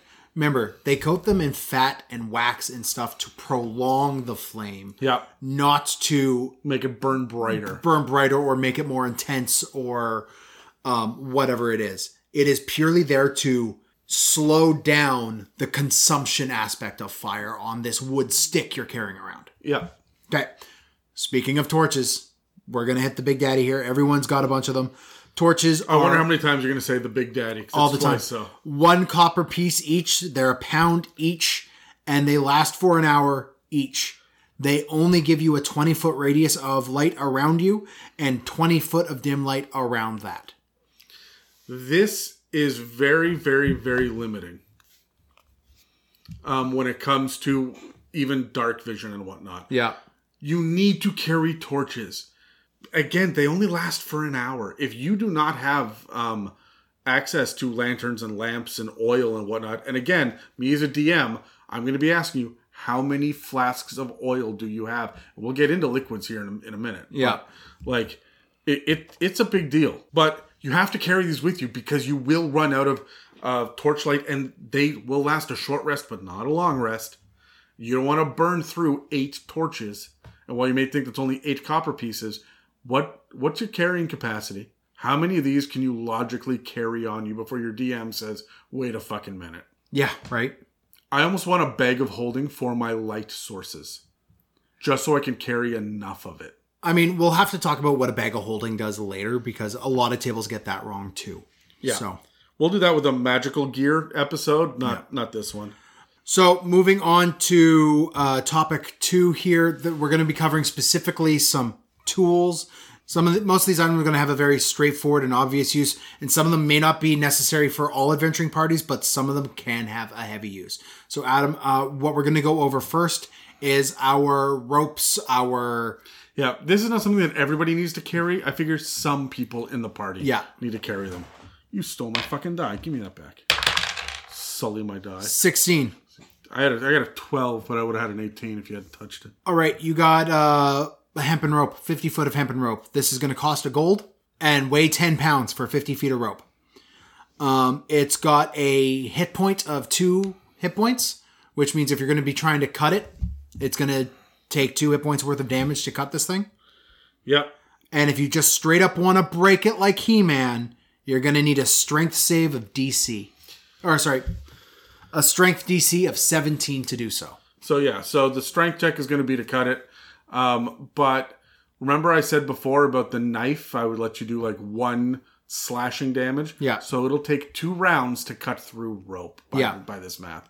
The next one on the list is silk rope. I have nothing unique to say about silk rope, except the fact that it is 10 times the price, but half the weight. And that's why people choose silk over hemp rope. It has no other mechanical bonuses. No, it is the same thing as far as... you know, it's 2 hit points, DC 17 strength in order to break it. And honestly, the DC 17 strength feels weak because I honestly feel like a horse is going to bust that. I think a horse should be able to bust it. I think that if your horse is breaking your rope, why are you tying your horse up? If a horse wants to get away, they will. That's the thing, right? And that's common even today. If a horse wants to get away, it will get away. But that's one of the wonders of it being a domesticated animal. Well, I would hope so. It's not going to matter, though, when a purple worm comes by. Well, how about this, then? If you really want to use a large beast of burden for bait for, say, a purple worm, don't use rope. Use a chain. Yeah, okay, but are you chaining horses to a wagon, then? If you're using it as bait for a beast of burden, yeah. Well, no, but it raises an interesting question, though, about whether or not... 8 huskies can pull a sled that's weighed down with the paladin, right? Or is that rope the weak point and it's going to break? I think it's also the direction with which you are pulling it or doing what you need to do. My point is you get 50 feet of it. You might want to braid it some ways or see if you can get a sturdier rope if you're getting into like a seafaring campaign that's going to be different than your basic adventuring rope. This is rope that's meant to have a grappling hook on the end of it. And it's mostly, as we talk about it, in this section, there's really 2 main uses for rope, and it is going vertical directions, whether lifting or climbing or whatever, or tying someone up, right? So I wish that it would give us a tensile strength. I think that's what the 17 is. That's what that represents. Yeah, but how many pounds is that? I guess I have to look at carrying capacity to figure that out. Yeah, look at the carrying capacity for 17 strength. Well, or like a DC of 17 strength, yeah. While you do that, I'm going to go over Chain, which has a break DC of 20 strength, which seems low for Chain, but it does have 10 hit points to cut through. Again, that's supposed to be hard, though. Yeah. I guess this is cheap chain. This is not the big steel chain that we're used to seeing in an industrial world today. I don't know. I mean, it's not like the massive chain, but this has got some heft to it. I mean, for a 10-foot length, it's 10 pounds. So that is a pound for a foot of chain. That's a significantly sized chain. Yeah, but again, I feel like a barbarian, Arnold Schwarzenegger, could bust his way out of that. True, and that's why it would be a 20 strength for that. So, and it would be hard for someone like me. So the carrying capacity is your strength score multiplied by 15. So 17 times 15 is 285 pounds. That's significant, but I mean, your paladin... If that's straight up resistance, yeah, I guess. I'm not kidding, though. Your half-orc, your Goliath paladin is going to break that rope. If that's the metric that we're using. Push, pull, or drag, though, is twice your carrying capacity.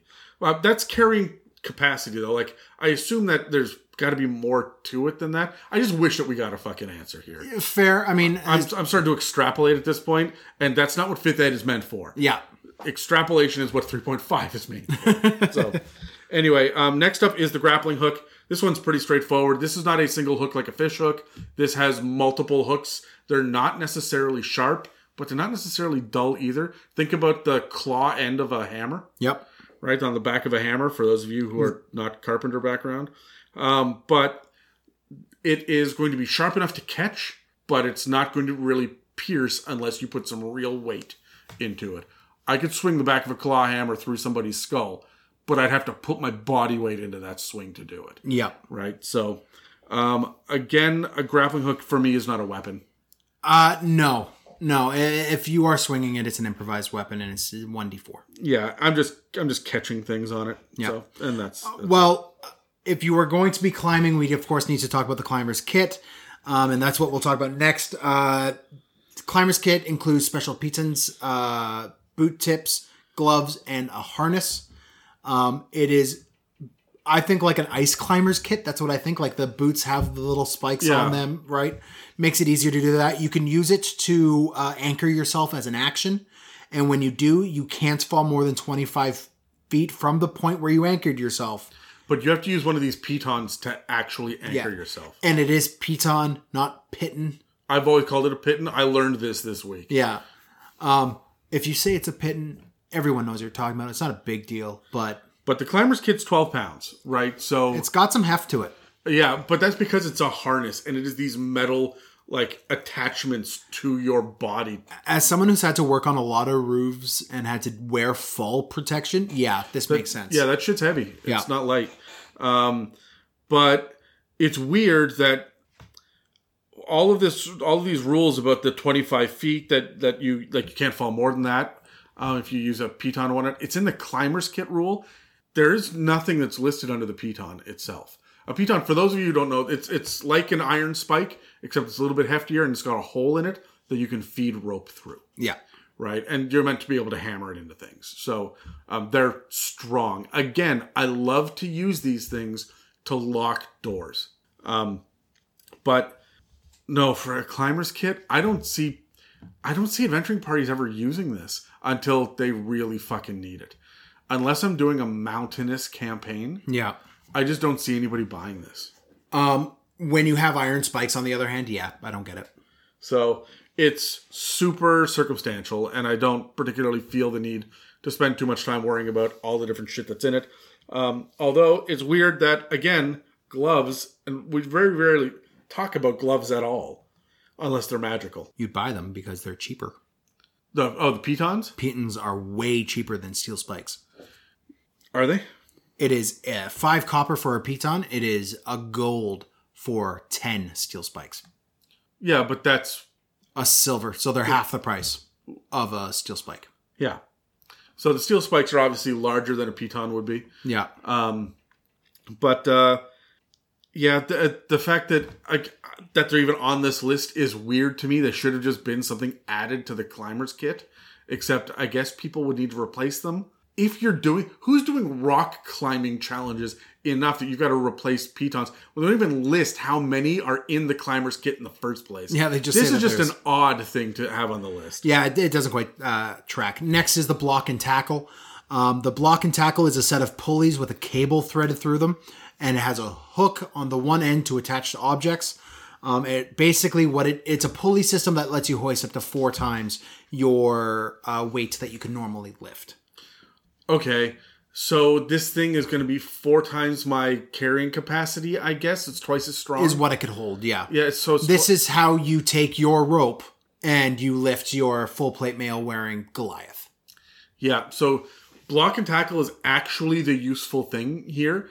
And especially I'm going to want this if I'm doing a big dungeon delve. I'm doing anything on cliff faces, but also anything with ships out on the ocean. Oh, yeah. Yeah. Next up, I mean, we're talking about going up and down, so we'll bring up ladder here. Sure. Not like the average person is not going to carry a 10-foot ladder around. I have carted 10-foot ladders around. Dan, you do it for work. Yeah. It's not easy. Who's just carrying one of these fucking things in the woods? Yeah. What Mary Poppins motherfuckers using this? It is so bizarre that this is even like on the list when you've got grappling hook and rope and shit as well. Except that it's so damn cheap. It's obviously made of wood, but it's 25 pounds, so it's a sturdy wood, and it's only a silver. It's weird. It is just all around weird. This is one of those things that once you get the bag of holding, keep one on you just because. Just sure you have a 10-foot ladder that can come out of. I just don't like. This is a fucking odd answer. Although funny enough, I see 10-foot ladders used more often by monks to do their Jackie Chan bullshit. I was gonna say than to actually use them as a ladder. Yeah, the improvised weapon, the 1d4 with range is you know. I find that there's gonna be a couple items here, and we're seeing it now with like the pitons and this that are more references for a dungeon master than a player. Yes, absolutely. Right, but definitely more for a player. We're going to go for the 10-foot pole. So, before you get into the 10-foot pole and the uses of it, I want to get into a little bit of funny history with D&D. Okay. Do you know why we got 3.5 instead of 3rd edition? Well, their grapple rules were bonkers. The 3.0, 3rd edition itself, the economy was so fucked up because buying a ladder was cheaper than half the price of 2 10-foot poles. So, it was like 15 gold or 15 silver pieces or something for a ladder, but a 10-foot pole was 10, right? So people were cutting ladders in half and flipping them and selling them. And it broke the economy. This was one of the first hacks, right at like the dawn of the internet, where people were sitting there going, hey, I broke D&D. You want to be rich? Go buy a shit ton of ladders. Don't tell your DM what you're doing. You're just going to make 100 gold overnight, and he'll never let you do it again. But everybody, here's a cheat for this. This was actually one of the catalysts that had the creators say, okay, you know what? We fucked up the math. Yeah. The economy needs to get reworked. And it was the ladder versus the 10-foot pole that was the reason why. Now, Adam, why is a 10-foot pole useful? Like, what is the traditional reason for a 10-foot pole? To fuck your mom. Or to activate traps 10 feet away. Yes, absolutely. That is the real reason. That's the real reason. Don't give me that opportunity there. Jesus. The thing I always love to do with a 10-foot pole is to tie a alchemist fire to the one end. Yeah.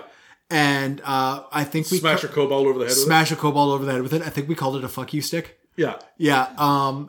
And just the hilarity would ensue from that. But they are so intensely useful. But at the same time, what person is carting these things through a little 5-foot kobold tunnel? Oh, and that's just it. Again, this is for your bag of holding level nonsense.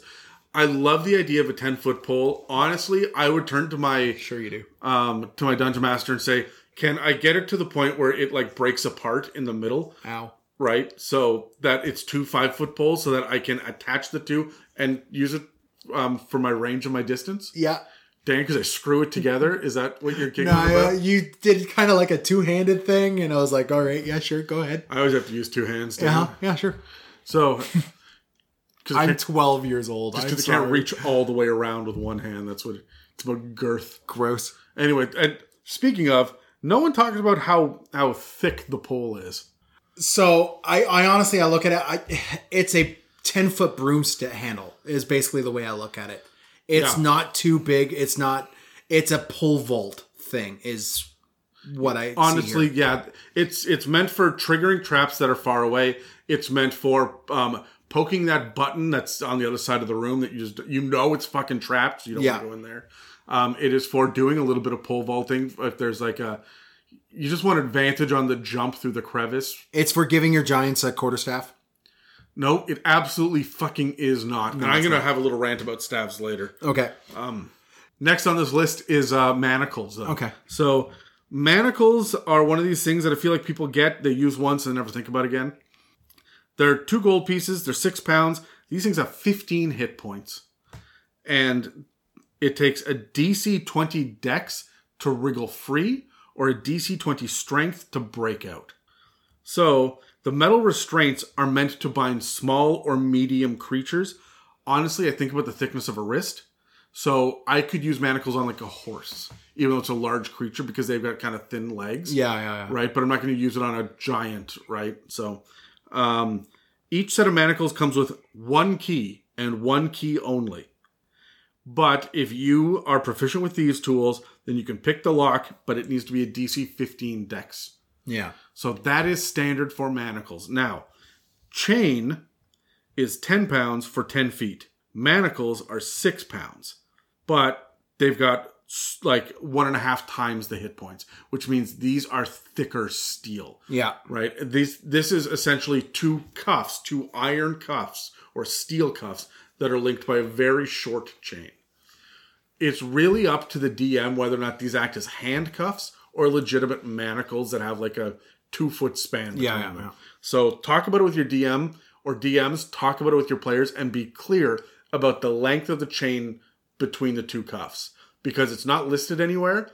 And that makes a fuck of a difference. Especially when dealing with small creatures that can wiggle or move, their arms around. Someone with a high enough dex could say, hey, I know my hands are tied behind me, but it's 2-foot length. Can I get my shoulders up and around and bring my hands to the front? Yeah. Can I tuck my legs in underneath and bring them around to the front? Right? So, and also, can I beat someone with this chain? Well, speaking about beating people with a chain, Adam, we need to take a pause in this real quick to break down improvised weapons before we move on to our next list, which is going to be a lot of things you can use as an improvised weapon. Yeah. Okay. So, an improvised weapon is any object that you can wield with 1 or 2 hands, such as broken glass, like a bottle, a table leg, frying pan, a wagon wheel, a dead goblin tied to a dead kobold with some sticks through it, so it's like a boblin. Okay, so you went totally off script there, but that's actually written in the fucking rules. Yeah, is you can use a dead goblin as an improvised weapon. That is actually in the source material. That's metal as fuck. Yep, I'm cool with it. Yep.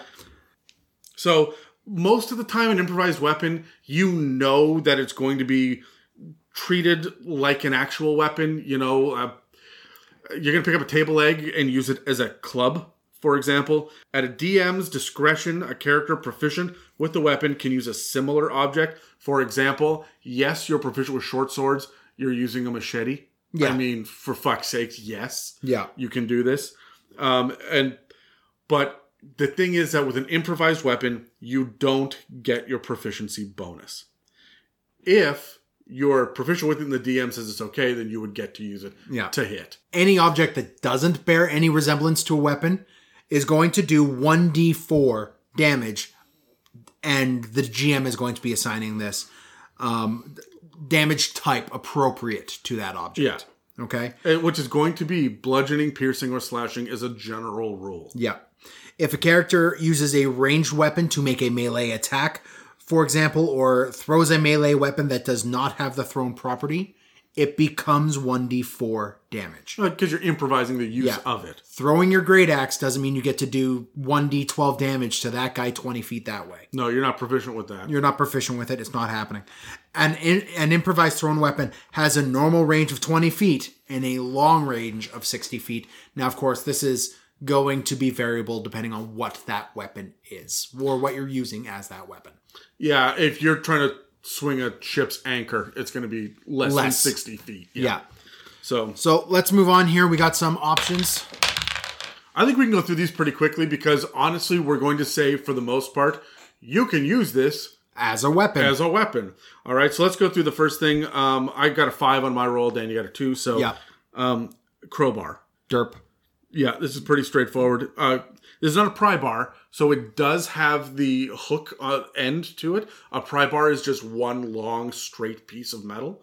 But this thing weighs 5 pounds, and it costs 2 gold pieces. This is one of those things that Tier 1 parties and adventurers love to pick up, but it tends to weigh them down and cripple their finances at low levels. Yeah. So you only need one of these in a party at low levels. I mean, they're great because they give you advantage on strength checks to open things up. Yes. But only when you're applying leverage. It's not going to give you advantage on strength check to smash glass. They're also great against head crabs. Moving on, we have a hammer. That was a Half-Life joke. No, yeah, I got it. Next, you have a standard claw hammer. This is 1 gold and 3 pounds. This is your carpenter's hammer. Do you have head crabs around your hammer too? No? Okay, keep going, Dan. Carpenter's hammer, yes? No, I'm done. It's just carpenter's hammer. Yeah. It's just a fuck off hammer. Like a handheld hammer. Again, I'm going to do... Walking Dead this bitch. Yeah, I'm going to do about the same amount of damage as I am with a crowbar. Yeah. So the 1d4 makes sense. The next one is a sledgehammer. 10 pounds and 2 gold pieces. This is going to be a two-handed weapon. Yeah. Right? I'm going to make you swing this with 2 hands instead of the one for the hammer. Is a crowbar a versatile weapon? It doesn't matter. It's 1d4. Yeah. Right? Because you are not going to be proficient for cracking fucking skulls with this. This is not a war club. Next is a miner's pick. Not a war pick. So it's going to do 1d4 damage. This is 2 gold pieces and weighs 10 pounds. Again, just like your sledgehammer, this is a two-handed weapon. Yeah, and it's got the same stats and stuff as the sledgehammer does, right? The next one that I think is a little bit more fun, and I'm not sure that I would use this as a weapon necessarily. I really wish you wouldn't in one game, just once. I want to witness it. Is the portable ram. So you can use a portable ram to break down doors, and when doing so, you get a +4 bonus to a strength check. This is one of the few times that I see a mechanical numerical bonus besides just advantage in Fifth Ed, which is a big deal. One other character can also help you use it, giving you advantage on the check as well. Cool. So this is a lot of fun. And this portable ram, in my head, they always have a carving of a ram's head on the end of it. Oh, yeah. Of course it would. Right? But, I mean, flavored how you want. As a matter of fact, I think that's actually the art in the book is a ram's head on the portable ram. I believe it is, yeah. You keep going, Dan. I'm flipping. Next is the portable U, because we have a portable ram. Head. So we have a portable U. Dan? Fine. We got a shovel. Guys, it's a shovel. It's a spade. It might be a square bottom shovel, but it's a shovel. You dig holes with it. I think specifically it is a spade. I mean, you can do it however you want, but honestly, I think that all the art that I have ever seen for shovels in D&D have always been a spade because you're digging into ground. Now, this is 2 gold and 5 pounds. The one thing I would say is with a lot of camping supplies in our modern military, a shovel is fairly par for course because digging holes makes it a lot easier with a shovel. I'd give you advantage to digging a hole with a shovel if you needed to dig one under some sort of duress. And also, I would say this might be a foldable shovel. I think that you're putting way too much thought into it. Honestly, I'm not going to give you a portable sledgehammer. I'm not going to give you a portable crowbar that folds in half. I'm just going to let you have a shovel because unless you're a gnome tinker artificer level nonsense, which of course you are, Dan, then you're going to look for that kind of stuff, sure. But otherwise, it's going to go in the bag of holding. I'm going to use this as a club again as well. But I've seen people, I myself have tried to use a shovel as leverage and whatnot as well, like a crowbar. Yeah. Because crowbar specifically gives you advantage, I would just give you, I don't know, a +1 modifier on it. That's not as good as advantage by any means, but that's not what this is for. you're improvising the use of it. Right? Yeah. And the last thing, of course, is a whetstone. They're $1 copper and £1. They're cheap and easy. I only ever see this used for flavor during social scenarios where you're sitting around the campfire sharpening my blade menacingly at the people across. You can't really use a whetstone as a weapon, but I mean, in a you can use anything as a weapon, Dan. Okay, yeah, whatever you say, Bear Grylls. But what we're going to do is we're going to talk rationally here. The only time you're going to use a whetstone as a weapon is to whip at someone's head while you stand up, grabbing the axe you were just sharpening. No, I'd put it on someone's throat while they're lying down prone and then stomp on it. You're horrifying. Evil campaign, Dan. Everything is a weapon. Okay, well, let's move on to our next thing here. We have containers in all of their sorts. I got 2. I got an 8. All right, so if you don't mind, Dan, I'm going to split this half and half so that I'm just going to do the first, fucking run at this, and you can do the second run. Because okay. I've split it up. It's so counterintuitive in the fucking book, the way it's laid out, and that you have to flip the page to find the container capacity. But even then, it's not broken up by liquid or solids. It's broken up by in alphabetical order. Okay. Yep. And it just gives you tons of stats. So I broke it down. Here we go. Really quickly. There's a vial which holds 4 ounces, a flask or a tankard. A tankard is, think about a beer stein, right? A flask, however, has a stopper on the end of it. So a flask has a lid. Cool. That is going to be the difference. But each of them hold 1 pint, which of course is 16 ounces. So worth 4 vials. Yeah. Okay. Then there's a glass bottle. Glass bottles also come with a stopper, and it holds 1.5 pints. That's a big bottle. It's a big bottle, but it's. I mean, I get bottles that size, every time I stop at a gas station to grab a drink, right? So, water skin holds 4 pints, so that's pretty decent.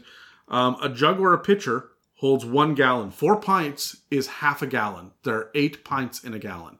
Okay. Yep. All right. I live in a metric world. This shit drives me nuts, but here we are. So there's a jug or a pitcher. Again, a pitcher is like a pitcher of beer, but a jug is like a clay jug and has a stopper on the end. A 4-liter bottle of milk is your jug. Yes. So the 1 gallon. Yeah. 1 gallon is 4 liters. Exactly. So. Well, 3.75 liters. Then you have a bucket, which is 3 gallons. And then you have a barrel, which is 40 gallons. So there's a huge gap here. And I will tell you right now that a vial and a glass bottle are by far the most expensive things that you're going to spend your money on as far as the volume that you are able to actually contain inside of it. Yep. 1 gold piece for 4 ounces for the vial, or 2 gold pieces for 1.5 pints. This is insane that you are spending these prices, but it's because glass is a rare commodity. Glass is rare, and I think you see that with the spyglass. Yes, and I want to touch on that as well a little bit later. I've got another thing about glass that I wanted to mention. But as far as your best bang for your buck, it's going to be the bucket, the bang for your bucket, because it essentially costs 2 copper pieces per pint that you're carrying, which is amazing. However, there's no lid on it. Right, so I'm probably going to rely a lot on jugs and water skins and flasks. Even if I am an alchemist or a warlock or an herbalist, whatever it is, I will use flasks over vials because a flask is 2 copper pieces and holds 1 pint. A vial is 1 gold piece and holds 4 ounces. Why are you buying vials? Stop it. Yeah. Buy flasks. If you're going to have a bunch of shit, buy a jug. I just see the one grizzled fighter character who's making his own healing potions, and they're they're all just in flasks, right? Yeah. Just beat up flasks that are his healing potions. Yeah, and then there was that one that was whiskey. That's a healing in a different way. So moving on to, let's go with our dry wares holding containers. We have our pouch, which is 5 silver pieces and 1 pound, and it holds 1/5 of a cubic foot or 6 pounds of gear. Next you have your sack, which is 1 full cubic foot of gear, or 30 pounds of gear is what it could hold. a backpack, which is going to have the same capacity as your sack. It's just got, you know, those shoulder pads. Not even touching it. Next, you have your basket. A basket is basically... A basket can contain twice as many cubic feet worth of items or 40 pounds of gear. So not nearly as much because baskets are, you know, made of wicker and reeds and not the highest quality gear. Yeah. And finally, you have a chest, which you could get a bell or a lock or whatnot on it. We'll talk about those in just a second. But a chest which does 12 cubic feet or 300 pounds of gear. Now, you can also put... dry goods and like stuff in buckets and barrels. Yeah, right. So, I mean, you see that when you're doing the cost effect breakdown here, you're going to go so much further with a sack, which does one copper piece per cubic foot of storage, than you would a barrel, which will do 5 electrum per cubic feet. So 2.5 gold pieces. Yeah. Yeah. So one of the things that I had trouble understanding myself when looking at this was, what are the fucking dimensions of these things? Yeah. All right. First and foremost, my problem was that anytime that I looked up what is a cubic foot, it said it is the amount of volume with 1 foot on each side. Therefore, in my head, I'm thinking, okay, so 2 cubic feet is actually 2 feet on each side. But that's not the actual fucking case. That's 4 cubic feet. Yes, right? No, it isn't. If it's 2 on each side, it's 8 cubic feet. Because it's 2 times 2 times 2. Right? Oh, yeah, this is your basic math here that's starting to break down. So when you get into 2 cubic feet for a basket, that is 1 foot by 1 foot by 2 feet. 1 times 1 times 2. Yeah. Okay? So that's kind of what you're dealing with here. 1 foot by 1 foot by 1 foot is for your backpack. It's for a sack, right? But when you get into a barrel, that's 1 foot by 1 foot by 4 feet. That's why it's 4 cubic feet that it can hold. Yeah. Right? But a chest, this one baffled me for a minute. It's 2 feet by 3 feet by 2 feet. So it's 2, 2, and 3. So it's going to be 3 long, 2 deep, and 2 wide. Yeah. Okay? That can hold a bunch of shit in it. 300 pounds is not, you know, a small amount of weight. 300 pounds of gear, yeah. But here's my next question, though. If a chest weighs 25 pounds, but it can hold 300 pounds, then we know that what it can hold is not the weight of the thing that's listed, right? Yeah. The chest itself weighs 25 pounds. A barrel weighs 70 pounds? Holy shit. It's almost like they assume that barrels have... I think it's because you can actually transport liquid in a barrel where you can't in a chest. The liquid would seep through the cracks and shit in a chest. Oh, so it's going to be like weathered and it's going to be treated wood. But a barrel is like, when you're saying barrel here, I think it's thinking more, well, you said 1 foot by 1 foot by 4 feet. Yeah. So it's a 4 foot tall, 1 foot round thing. Yeah. Well, a little bit more than 1 foot because of the circumference of pie and whatnot. But yes. Yes, generally speaking. This is literally what I do for work. Yeah, but I'm thinking it's got iron bands on it, which is going to weigh it down. It's going to be treated wood. It's going to be sealed at every corner. Like, a barrel is a hefty fucking piece to carry with you. And the fact that it is really not worth it. But as far as the effectiveness of what it can carry, it is pretty good for liquids. But as far as solids go, a chest is better. Because you're spending 4.1 electrum per cubic feet as opposed to 5 electrum. So it's slightly better. But look at how much liquid that you can carry in a barrel. But what liquid are you carrying by the fucking barrel? Ale. Yes, I know. Barbarian Dan. If you're not playing a tinkerer, you're playing an orc. But for the most part, I'm not carrying barrels around. Like, this is not a big part of my adventuring.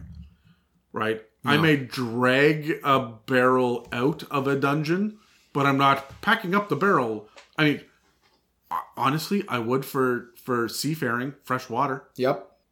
Yeah, again, this is one of those things that feels like it's more of a note for DMs than for players.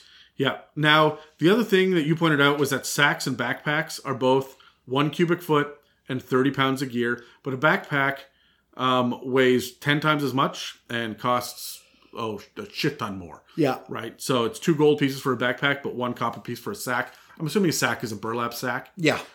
Here's the benefit. Carry sacks because they're super cheap. At 1 copper piece, have a couple. This is going to be great for looting.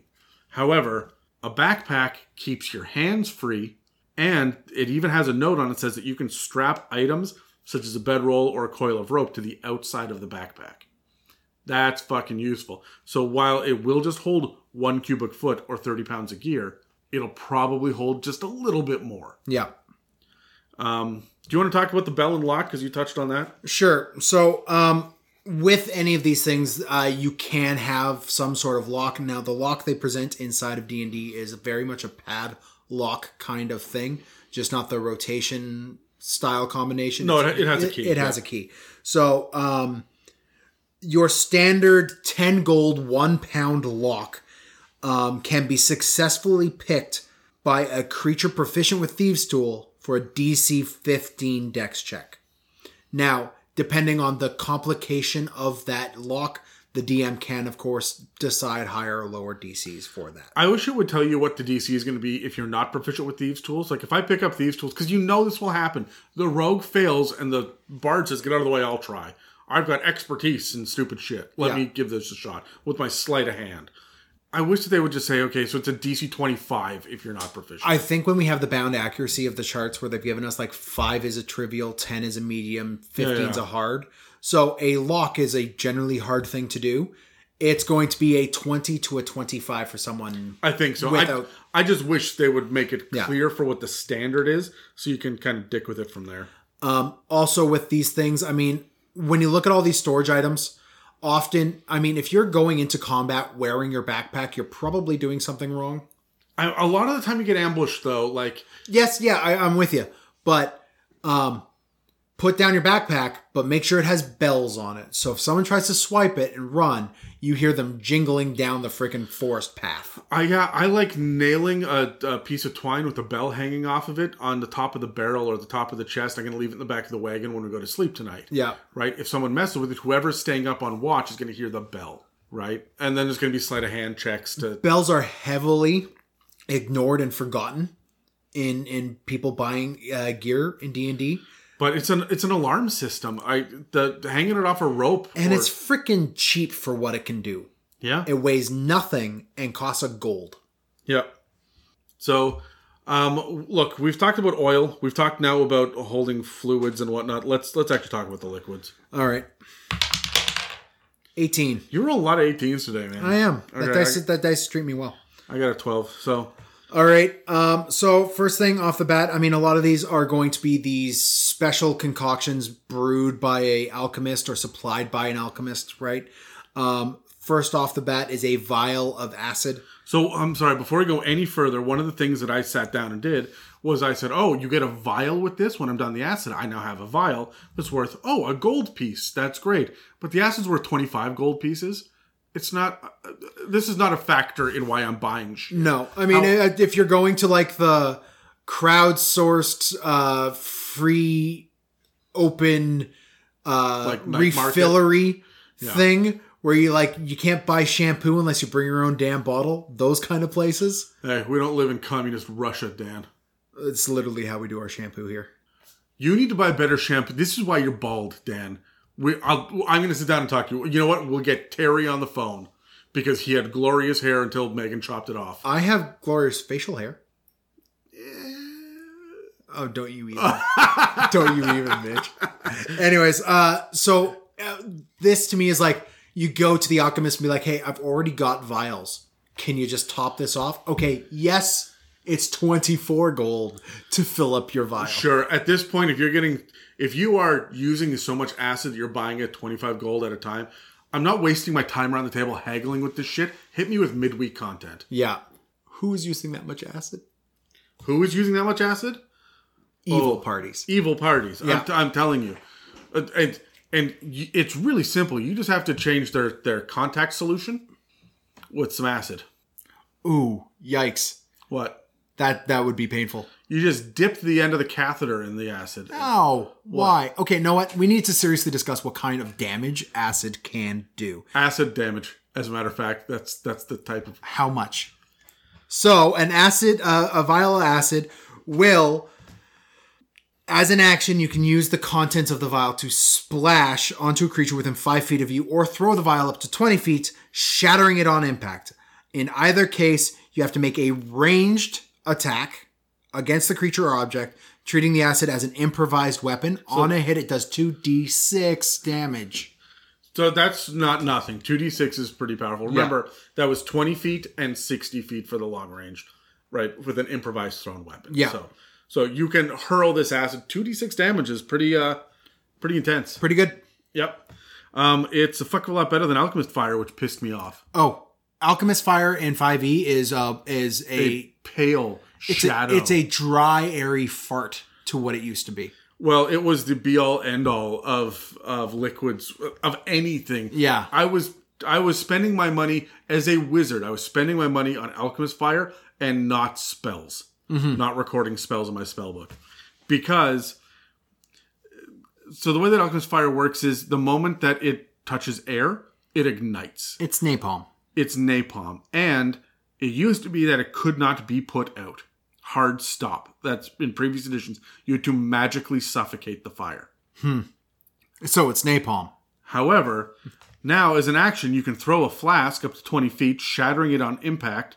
You make a ranged attack against a creature or object, treating the Alchemist Fire as an improvised weapon again. On a hit, the target only, so there's no splash damage anymore, which again feels shitty. The target takes 1d4 fire damage at the start of each of its turns, but a creature can end this damage by using its action to make a DC 10 Dex check to extinguish the flames. DC 10 of the most common and popular stat. It went from napalm to a Molotov cocktail? Kind of, but 1d4 at the beginning of each of the turns. A Molotov cocktail made with limoncello? I feel like I'm going to throw this at you, and you're going to catch on fire, and then Megan's going to walk over and just pat you out using her action. This just sucks up someone's action for a round. Yeah. That's all that Alchemist Fire does, and does 1d4, which, remember, is an average of 2.5 fire damage. Fuck it. I'm bored already. And for 50 gold, this is your option? The thing is that you don't have to light it. That's the fun thing about this. And honestly, short of killing a commoner, I don't know. This is going to be really effective against your... very basic, mundane beasts are going to be in trouble with this. Yeah, that's fair. All right, moving on. We have our antitoxin vials, also 50 gold, but this one does not weigh anything, which is really interesting. It is basically a vial of liquid that will give you advantage on saving throws against poison, all poison, for 1 hour. It, of course, does not benefit undead or constructs because why would it? They don't have metabolism. Honestly, and I'm going to have a poisonous rant later, I don't give a shit about this.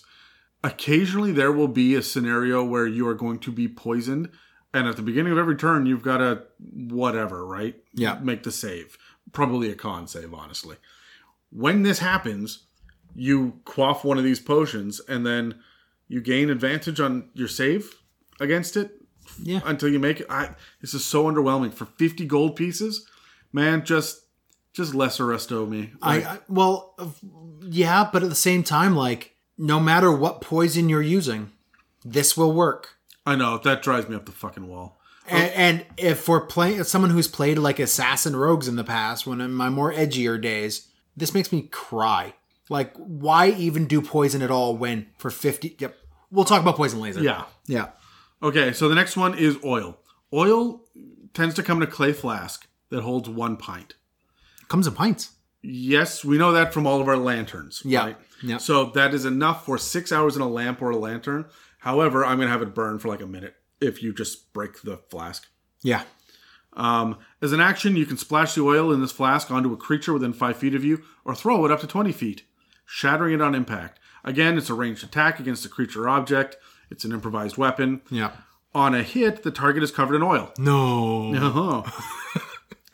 Which is why it's clay and not iron flasks. Yeah. Or right. So bonk out, son of a bitch. Exactly. If the target takes any fire damage before the oil dries after a minute, then they take an additional 5 fire damage from the burning oil. This is more than is possible from an alchemist fire. Yeah. You can also pour a flask of oil on the ground and cover a 5-foot square area, provided the surface is level. If lit, it burns for 2 rounds and deals 5 fire damage to any creature that enters the area or ends its turn in the area. I said a minute. They're saying 12 seconds. So, I like this better than alchemist fire, I guess, except I'm going to couple this with, I guess, firebolt. Yeah. Just to give it a little bit more of a punch. This is your low-level combo item. But you have your rogue throw the oil of the flask of oil, and you have your wizard cast firebolt to ignite it.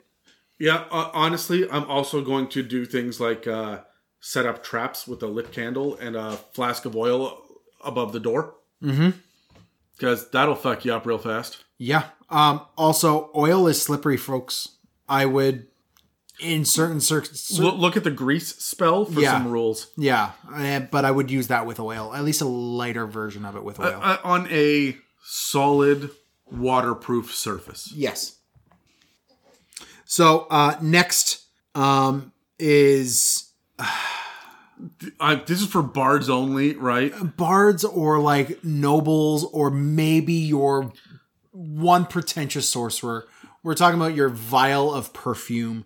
For 5 gold, so it's not even good perfume, you get a vial of perfume, and I don't know, you smell like shitty roses and crap. I hate perfume. I used to do a lot of singing in chorus lines and choirs and stuff like that. And general rule, never, ever, ever, ever, ever wear perfume. I can't stand the stuff now. So, get deodorant. Don't use perfume. There is no deodorant bars in fucking D&D. There's soap. Clean yourselves, you hippies. Yeah, but perfume is... I think it's going to be really useful for things, and not just like nobles and stuff, but when it's time to impress the ancient dragon, they'll sense the perfumes on you. They'll know that you... You put in the effort. Yeah, I guess there's... Right? Yeah, right. So there are some definite uses for this, but it's such... fucking edge cases that I'm not... Honestly, I would use this as a DM also, because this is if you... Think about what perfume is as just an amalgamation of different scents to create a general smell. I would use this kind of price point as hunting lures as well, because you could get things that smell like the other animals. Yeah, sure. I mean, that makes a certain amount of sense. Right? So I would do the same thing. Even if the smell is horrendous to us, you want it to go get Bullet's urine. It's coming in vials at 5 gold a vial. Sure. I mean, depending on the rarity. I might times that by a CR maybe. Yeah, okay.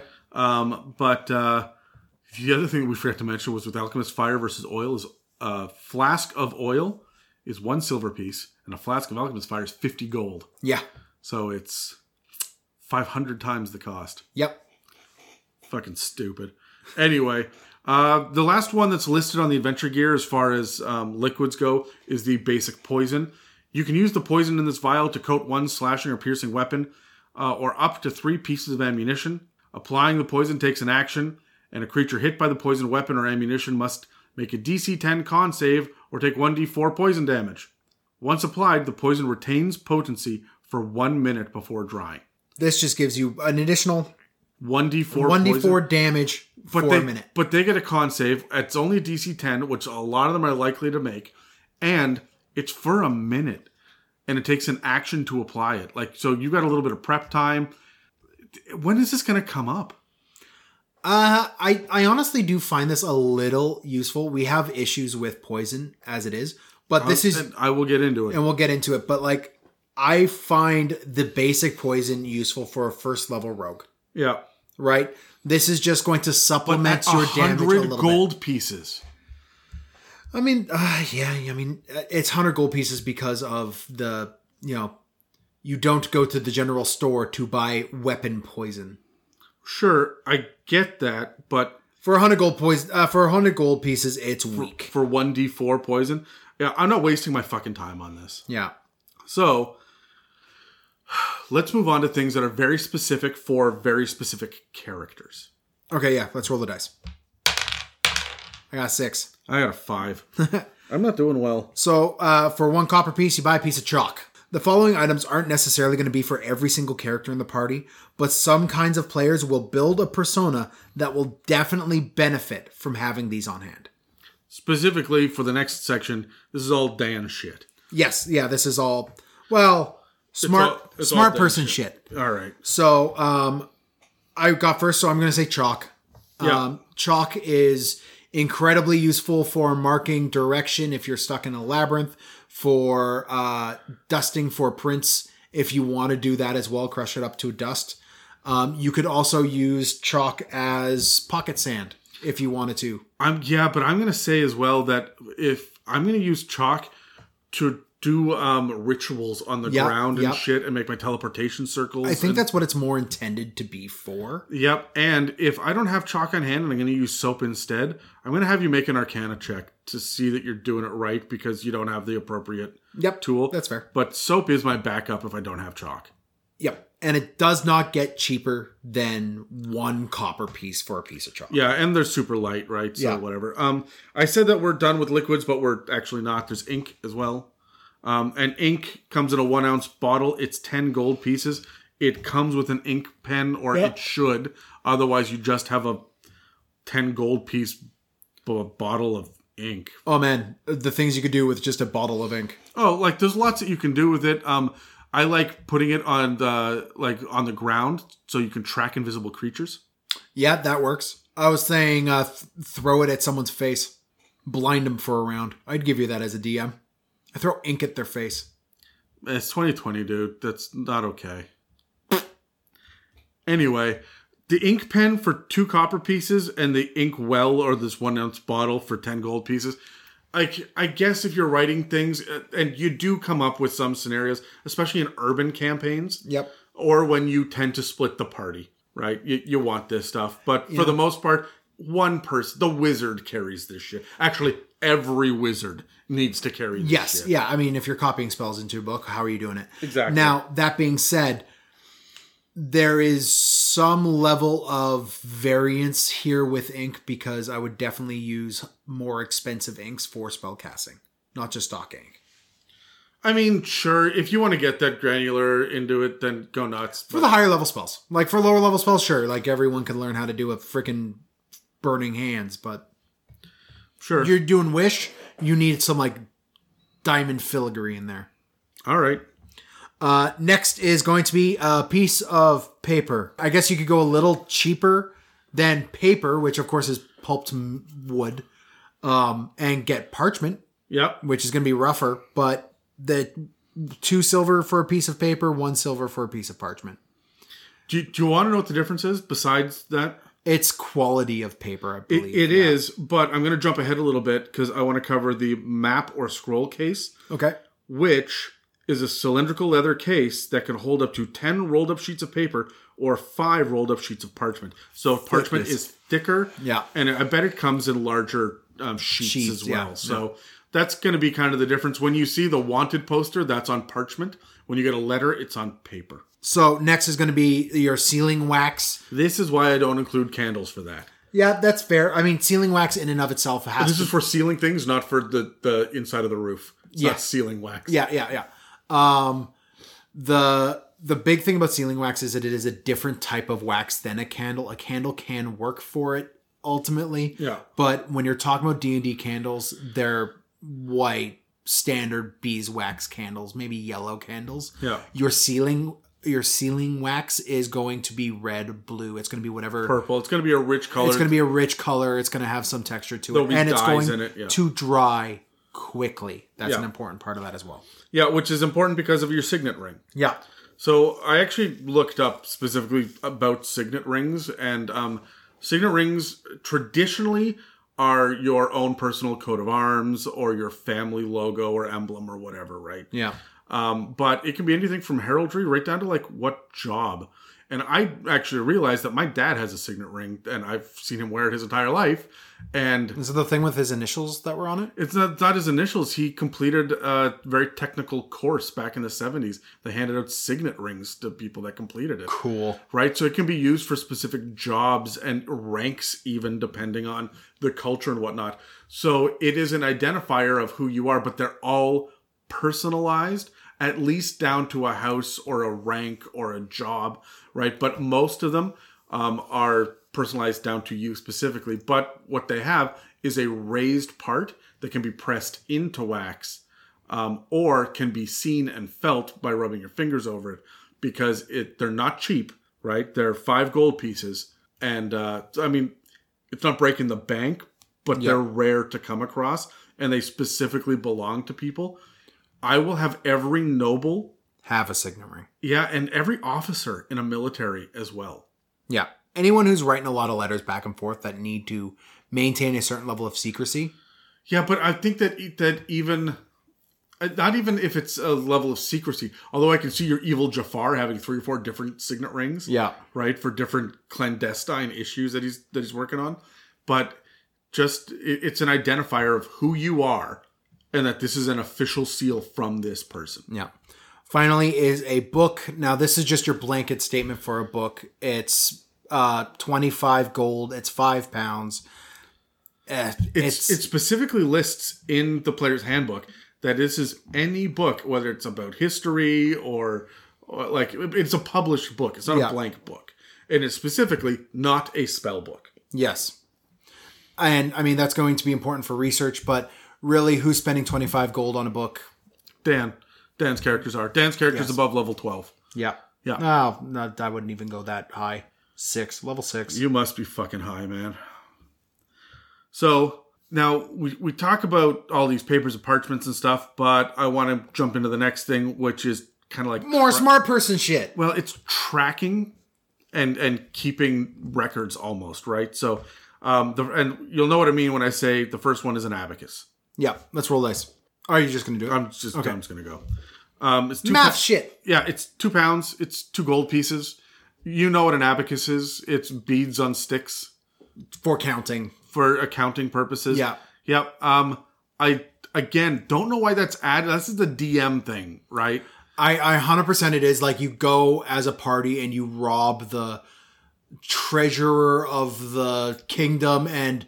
He's got a special made abacus with marble beads on it. Okay, well, we now know that this is going to be it was a CR4 encounter, so it's a 8 gold item rather than a 2 gold item. I also like using an abacus as a part of a puzzle. Yeah, okay. That's enchanted some way, so you have to have the right number exactly, or, you know, it's white beads on the top and red in the middle and blue on the bottom, and you have to get it all lined up at the right way, and like... So there's a way to use an abacus, but this is relatively useless. I don't think I've ever had a character buy a fucking abacus. No. What I have had characters buy is an hourglass, but usually in evil campaigns, again. This is how much time you have left. This is how much time you have left to live. Tie you to the railroad track. Right. Now, its stock price is 25 gold for a 1 pound hourglass. Now, keep in mind, hourglasses of the days of yore were hourglasses. They track 1 hour. They track 1 hour. But they also have with them like markings like a measuring cup do for how much time goes by as well. Yeah. So these things are not going to be like small little like Monopoly level. This is not seconds or even minutes. It's not an egg timer. No, this thing's got some heft to it. Yep. It's also made of fucking glass though. Yes. So this is why it's so expensive. It's also why a magnifying glass, which is the next thing on the list, is so expensive at 100 gold pieces, right? This, to me, is half of a spyglass. It's a tenth of a spyglass. No, I don't mean in price. I mean, like, in lenses. Yeah, sure, yeah. Right? So, we all know what a magnifying glass is. Again, in a pinch, fire starter. With a survival check, I may let you get away with this. Yeah. But, I mean, what it does is it lets you look at closer items... Or look at smaller items up close. Investigative rogue, right? Other than that, I don't see a whole lot of... This is your last character, Lockie, would have loved this, but the average... Well, he had one. Yeah, but the average D&D party doesn't usually run with an hourglass. Or with a magnifying glass. Yeah, I mean, The one thing we do have to hit is that a magnifying glass does give you advantage on any ability check to appraise or inspect, and like investigation checks. That's small enough and big enough to fit in the thing. Yeah, it also has rules about lighting a fire with it as well, which is what I would turn to when we remember we said we were going to use a spyglass for that as well. So it requires light as bright as sunlight and tinder to ignite. It also takes about 5 minutes for the fire is going to set. So you said, oh, I'm going to burn through my ropes. Sure, if your guard is not paying attention for five minutes. Yeah. And other than that, it's pretty straightforward. I'm not sure that I want to spend 100 gold pieces on a replacement for a tinderbox. This is kind of one of the things that you spend when you just have too much money burning a hole in your pocket. Yeah, or it is, like we said at the beginning of this part, your character hinges upon this, right? Yeah. This is your style. You are a Sherlock Holmes type, right? Yeah. Finally, in this section, we have a merchant scale. This is basically the scales of justice. This is two small cups on a pendulum that measure weight, usually up to 2 pounds for these, and it's just going to help you determine trade good value. If your player buys this, you are either a merchant or you are the son of a merchant, but I don't see how you're going to use this in game. It's 5 gold, it's 3 pounds. There's an entire table later in the section called trade goods, which tells you the cost of wheat or one chicken or cotton cloth. All the way up to a pound of platinum. Yeah, I'm sure. Yeah. Sure. Like, you can get into that if that's your D&D party. It's not mine. I've never seen someone whip out a merchant scale to be like, well, actually. Yeah. And if you're dealing with a rules lawyer like that, you've either agreed to it ahead of time or you have a nightmare on your hands. Before we jump into the next thing, which is going to be ammo, right? Because not everybody deals with ammo, but some people do. I just want to remind everyone that it takes a free hand to load a one-handed weapon, but it's considered a part of the attack now in 5th edition. Yes. Also, you can recover half of your ammo from a battlefield if you take 1 full minute to do so. That tracks. I like that a lot more than previous editions. And again, that's circumstantial too. If I'm shooting at Aarakocra on a cliffside, then maybe not. So let's roll for this. I got 12. I got a 6. Dan, all right. Tell me about ammo. All right. So ammo is a lot of options for a lot of the same effects. Okay. We have arrows, which are going to be your main version. For 1 gold, you buy 20 arrows. This does not necessarily come with a quiver. These are 20 loose arrows. Yep. Okay.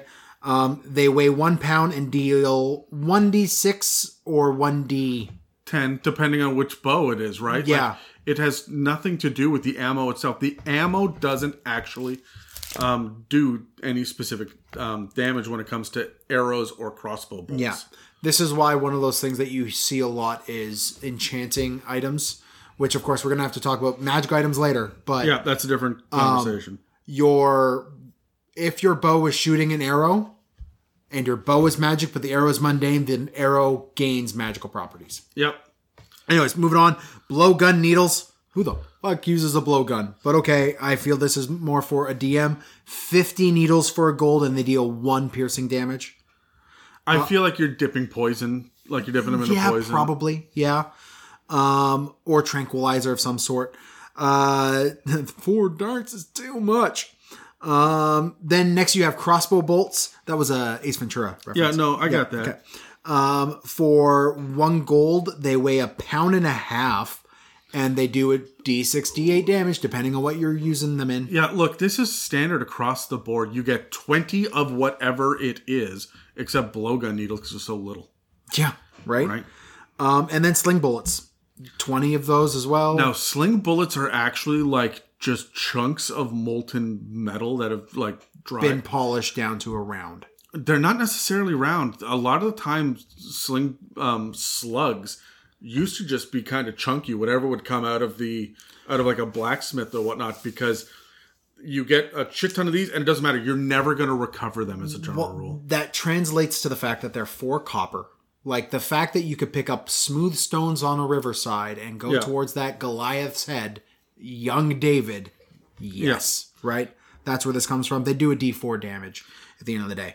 right? Now, if you're going to want to gather any of these items, you're going to need a container for them, which means you're going to need to buy either a quiver, a crossbow bolt case, or a pouch, depending on what you have, right? Of course, a quiver is going to be for your arrows, a crossbow bolt case is going to be for your crossbow bolts, and a pouch is going to be for your bullets or needles.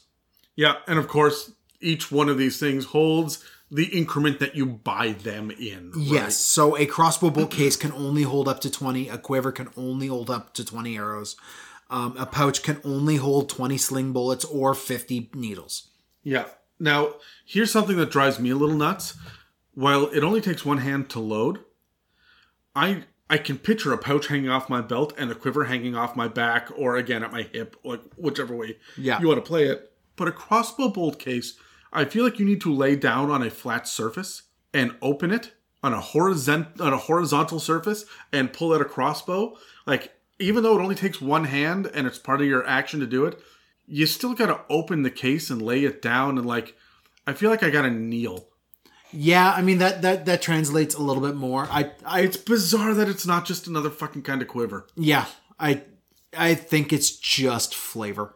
I think it is too. Talk to your DM and figure your shit out. Whatever works for you. A quiver for bolts, if that's what it takes. Anyway, look, now we're going to get into essentially, I guess, the ammo-ish? Not really. The If a ranger needs ammo to do damage, a arcane caster needs a focus to do their thing. Yeah, look, a focus is just another way to satisfy the material component needed to cast a spell where it's required. If a spell needs a material component, you can use your focus instead. If the material component has a monetary value, for example, a pearl worth at least 100 gold pieces, then that specific material is still needed. Mm-hmm. But if you use a focus, most of the time, it does not consume the material. Yeah. Sometimes it does, and it says that in the spell. But let's go through the arcane foci really quickly. Foci is the official. Yes, yeah. Yeah. It's not focuses? It's not focuses, you fuck. All right, so there's a crystal, which is a literal crystal. This is not a crystal ball. This is It realigns your chakra, yeah. Yeah. There's an orb, a rod. Dan, you're going to giggle here? Or you're going to wait for staff or wand? There it is. So the heaviest thing here is a staff at 4 pounds, because, of course, it is. Ladies. But none of this stuff is necessarily expensive, but it's not cheap either. It's all in the 5 to 20 gold piece range. For the most part, I see people use staves and wands. I have seen one character use an orb. In my many years of playing this game, only one guy used an orb. And the reason why is he found a miniature that had an orb. And he was holding the orb up in the miniature. So he's like, my guy's got an orb. I think that's really cool to do it that way. I really like the idea of a crystal that's built into a ring or an amulet, right? Or you have a crystal fucking ball. Know what? The way I view this is David Bowie in Labyrinth. Yeah. He's got the, the no contact juggling stuff. Yeah. That is what your wizard is doing with an orb as he's going, if he's like a high dex wizard. But I like the idea of him just like holding up an orb or crystal and looking through it. And then casting through it, right? Yeah. Because most of these spells are, creatures you can see within. Then have him look through the orb, right? And push the magical essence in him through it. But it's so weird that wands are just arcane foci now. At a base level, yeah. That's so bizarre to me.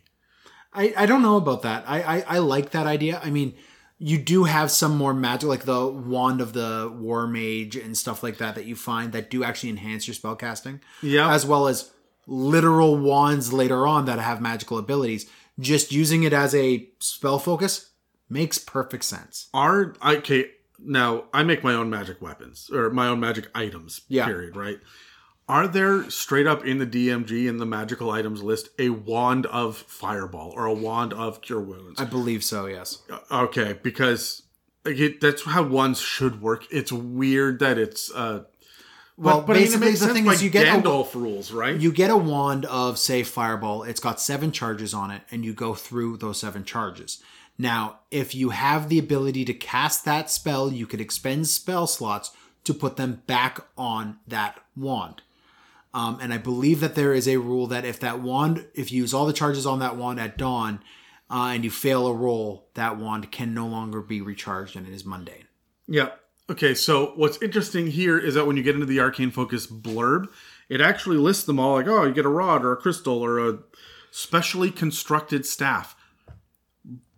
But then it says a wand-like length of wood, which gives credence to what you were saying about the idea that it's not actually a wand. A wand still holds spells. It's just a twig. Right? Yeah. And so this is meant to be the spellcasting focus for sorcerers, warlocks, and wizards. Yeah. Now, just a quick sidebar. Bards have an arcane focus that is a musical instrument. Artificers have an arcane focus. Which is their artificer tools, right? And of course, you can load magic effects into items under some rules. So, yeah. So anyway, but that's it for arcane foci. Well, let's move on to the divine focus, and that is our holy symbols. This comes in the form of an amulet, an emblem, or a reliquary. Now, I had to look up what a reliquary was. Yeah, a reliquary is basically a little container that holds a relic inside. Yeah, the ones that I saw were like almost cubes that were made of metal, but like thin wire around just the edges and then glass sides. Yeah. So that you could see a scroll or a chunk of rock or whatever. I've seen smaller ones that are like fingernails or literal nails or whatever they are. Chunks of wood, rocks, various things of importance to whatever the religion is. Emblems, of course, are literally just... This is the kind of thing that's emblazoned on a tabard on your character. You tend to get them engraved or sewn in, or they're in some way, shape, or form emblematic, and they show on the character's dress. Yeah. And an amulet is literally something hanging around their neck that they'd lift up to show that has. So think of a crucifix, right? Yeah, right. Now, a holy symbol is a good representation of a god or a pantheon. Pantheons list the symbols commonly associated with the many gods in the multiverse. A cleric or a paladin is going to use a holy symbol for a lot of their spellcasting focus. And to use the symbol in this way, a caster must hold it in its hand, wear it visibly, or bear it with a shield, which is how you have your... paladins being able to cast their smites and stuff with just the logos of their pantheon or oath of devotion. I like just wear it visibly. I don't mind having the holy symbol be carved ornately into the hilt of the sword. No, I don't mind that either. Right, or emblazoned on the forehead of the helm. Right, like I'm not sure I'm casting magic missile out of my forehead, but it invokes an image. Was that the third D&D movie? The guy had like a big cross painted on his face. There are 3 D&D movies? Oh, there's 5. Oh, shit. And they're making a 6th. I just don't care. It's got Chris Pine in it. I still don't care. Okay. If I can be honest, my favorite thing that I've ever seen as far as emblems go were when I had carvings and engravings along my teeth. So I would smile and say the words and cast with my mouth. Because you can't get rid of my holy symbol then. Cool. Yeah. Would you let it be a tattoo? Yeah. If it was visible. Yeah, like on the palm of a hand, maybe. Oh, that would be badass. I still like the idea of it's literally tattooed on their face and they just pull off their helmet and it's there. There's a big old dick. I was going to go with... fertility god. Yeah, okay. Yeah. For a druidic focus, it still could be a wand. But it says specifically that it would be like a yew wand. That's Y-E-W, not Y-O-U. It's a type of wood. Yeah. That has a lot of significant druidic, ancient druidic lore. Yeah. Celtic druidism uses yew as a special type of wood. Same with hemlock. It's because these woods are very pliable and they're strong, but they will actually bend and move instead of just break and splinter. You can also use a sprig of mistletoe or holly because I'm the ghost of Christmas present, apparently. Holly and mistletoe also do represent the life of nature, so it tracks. Sure, but why those specific? Okay, fine. Grab an oak leaf and smack someone across the face with it. I just feel like it, druid, it's naturey stuff, and like a wooden staff as well. Grab a maple leaf, hit them across the face, tell them to take off, eh? And then to make it even more so, like just whatever you want it to fucking be for a druid, it can be a totem, which can be feathers and fur and bones and teeth that are mashed together to build a little figure of what, like, I just... Druids get to be weird. Embrace the weird. Yeah, and I feel like they really phoned it in because it can be fucking anything. So I guess if you wanted a specific U wand, it's going to be 10 gold pieces, but a totem is only 1 gold piece because it's going to be a bunch of shit that we found on the side of the road. Honestly, I look at the druidic focus list here as someone who's not a druid getting swindled on a market. Sure. Right? A druid's going to make their own. Now, I got a couple of issues. First of all, you'll notice that the druidic staff is wooden staff, it's called, and it's 5 gold pieces. And so is the arcane staff as well. Okay? And they're both 4 pounds. A quarter staff is absolutely neither of those things. A quarter staff is 2 silver pieces. Yep. Right? It's still 4 pounds, but it is a versatile weapon. The idea of Gandalf bonking you on the head is not a fucking thing in D&D. If you want to use your focus as a melee weapon, it's an improvised weapon, and I'd be really fucking careful about using your staff for that. Yeah. Right? I do not recommend thinking that this is a quarterstaff. It is specifically not. Yeah. Additionally, did you pick out what's missing on this fucking list? Eldritch Knights, Arcane Tricksters, and all fucking rangers, none of them are able to use a focus of any kind, which means rangers have to use the spell components. All rangers. That, you know what? I'm completely okay with that because it makes sense that they would go hunting for their spell components. Sure, but they're not going to get 100 or 1,000 gold piece pearl, right? Out in the woods. Or like, there are different rangers from different lands. A wizard would have to find 1,000 gold piece pearl as well. Right. But then his doesn't get consumed. Unless the spell says it does. Right, but if there's no monetary value assigned to it, if it's just like whale teeth. Yeah. A wizard doesn't need the whale teeth. No, but your ranger in the desert is expected to just find them. Yeah. Or buy them. Wizards got shafted. Rangers got shafted. Rangers got shafted on this, right? And so, and Eldritch Knights and Arcane Tricksters, and sure, I view Eldritch Knights and Arcane Tricksters. Yeah, it makes sense. They're just like those classes with a little bit of magic, but the way the flavor of those classes comes across is they're very wizardy. I would give it to them. Yeah, well, frankly, I would give a druidic focus to a ranger. Yeah, I would be okay with that too. Yeah, they're specifically not listed, and I think that's criminal. My whole problem with the arcane focus is I like the material component search. I like that narrative flavor of the game. It can bog you down, though. It could bog you down, but if you work it out, it's great. So I would like to see these arcane focuses give you something... Foci. Fuck. I'd like to see these arcane foci give you some sort of mechanical boon to use them more than just you don't have to worry about material components, because an arcane focus negates material components. Unless there's a coin value to it, yeah. Which, I mean, then sure, why not just... Which is fucking ridiculous, because there's a coin value to goddamn mistletoe on the druidic focus. Anyways. Next thing is going to be the items that every single spellcaster is going to need along the way. You're going to find this in every magic shop. Yeah. So let's... You threw your die. Okay, here. I got a 18. I got 6. Component pouch. We're going to start with that. 25 gold pieces for component pouch. Just get an arcane focus. You don't need it. There's a money value to it, right? A pouch costs 5 silver pieces. A component pouch costs 25 gold pieces, but it specifically says that a component pouch is different because they're small, watertight leather belt pouches on a proper belt that has different components for the different material components and other special items that you'll need to cast your spells. So this acts as a bit of a holster for your wand and shit too. If there's a cost to the component, it will not be included in the component pouch. You're right. So what you do is you buy a component pouch and you just have a bunch of shit that you can cast. So if you don't have an arcane focus functions exactly like a component pouch, except a component pouch eventually runs out arbitrarily.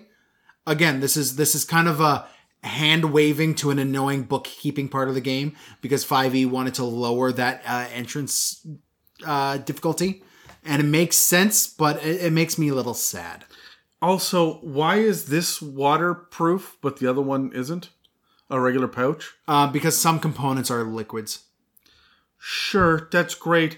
I'm going to walk into a magic shop and be like, hey, can you give me, for 12 gold pieces, an empty component pouch? Yeah, sure. No, I'm on board with that plan too. Yeah. Next is going to be another flask of liquid, Adam. There's more. There's always more liquid. But this is a flask of water. Specifically the holy type of water. I'm moving on through that. I'm not giving you the opportunity. It's 25 gold and it weighs 1 pound. As an action, you could splash the contents of this flask onto a creature within 5 feet of you or throw it up to 20 feet, shattering it on impact. So it's not a flask? It's like a clay flask like the oil was. All right. In either case, make a ranged attack against the target. It's an improvised weapon. If it is a fiend or undead, it takes 2d6 radiant damage. But only a fiend or undead. Yeah. A cleric or paladin can create holy water by performing a special ritual, which takes an hour to perform and uses 25 gold worth of powdered silver and requires the caster to expend a first level spell slot. Is that listed in the class features anywhere? No, you gotta read this to find out that you have a special ritual Yep. Alright, fine. Yep. Fuck you. I mean, there is a spell, I believe, that creates holy water as well that clerics get access to, but... But also this, apparently. Yeah. So I'm gonna move along to Potion of Healing. Oh, this is a nice, easy subject that will cause no debate. A character who drinks the magical red fluid in this vial regains 2d4 plus 2 hit points. Drinking or administering this potion, you don't have to drink it, you can pour it on a wound, takes an action. 50 gold pieces, half a pound. 50 gold pieces is not nothing. That is not cheap. Nope. For 2d4. 2d4 plus 2. Maximum 10 hit points. Yeah, between 4 and 2 hit points. Womp womp. Yeah, I'm not wowed by this shit at all. I mean, I look at it as Dungeons and Dragons 5th edition, in that act of lowering the gate has made it far more of a lower magic kind of campaign setting. That's right? Forgotten Realms, though. That's what the Forgotten Realms is for. That's Forgotten Realms is for. So you see things like magic items are going to be a whole lot more rare, and potions of healing aren't alchemical creations, really? I'm sorry. Are? No. I understand. Look, I'll get into it. But fuck you, wizards, for this, because you're going to make me spend 50 gold pieces on this shit when a short rest just somehow magically lets me recover every one of my hit points. If you spend the hit dice to do it. Sure. If I get a good sleep, if I tweak my back at work and then I go sleep for 8 hours, I wake up with a sore fucking back. I did not recover my hit points overnight. The rest mechanic is great, but it falls apart when it comes to potions of healing. Next and finally is going to be the spell book. This is 50 gold and 3 pounds. It's essential for wizards and some warlocks. I would even say some clerics require like a holy text that I would use the price of a spell book for. That is a leather-bound tome with 100 blank vellum pages suitable for recording spells. Fuck is vellum? It's sheepskin. Sheepskin? Yeah. Cool.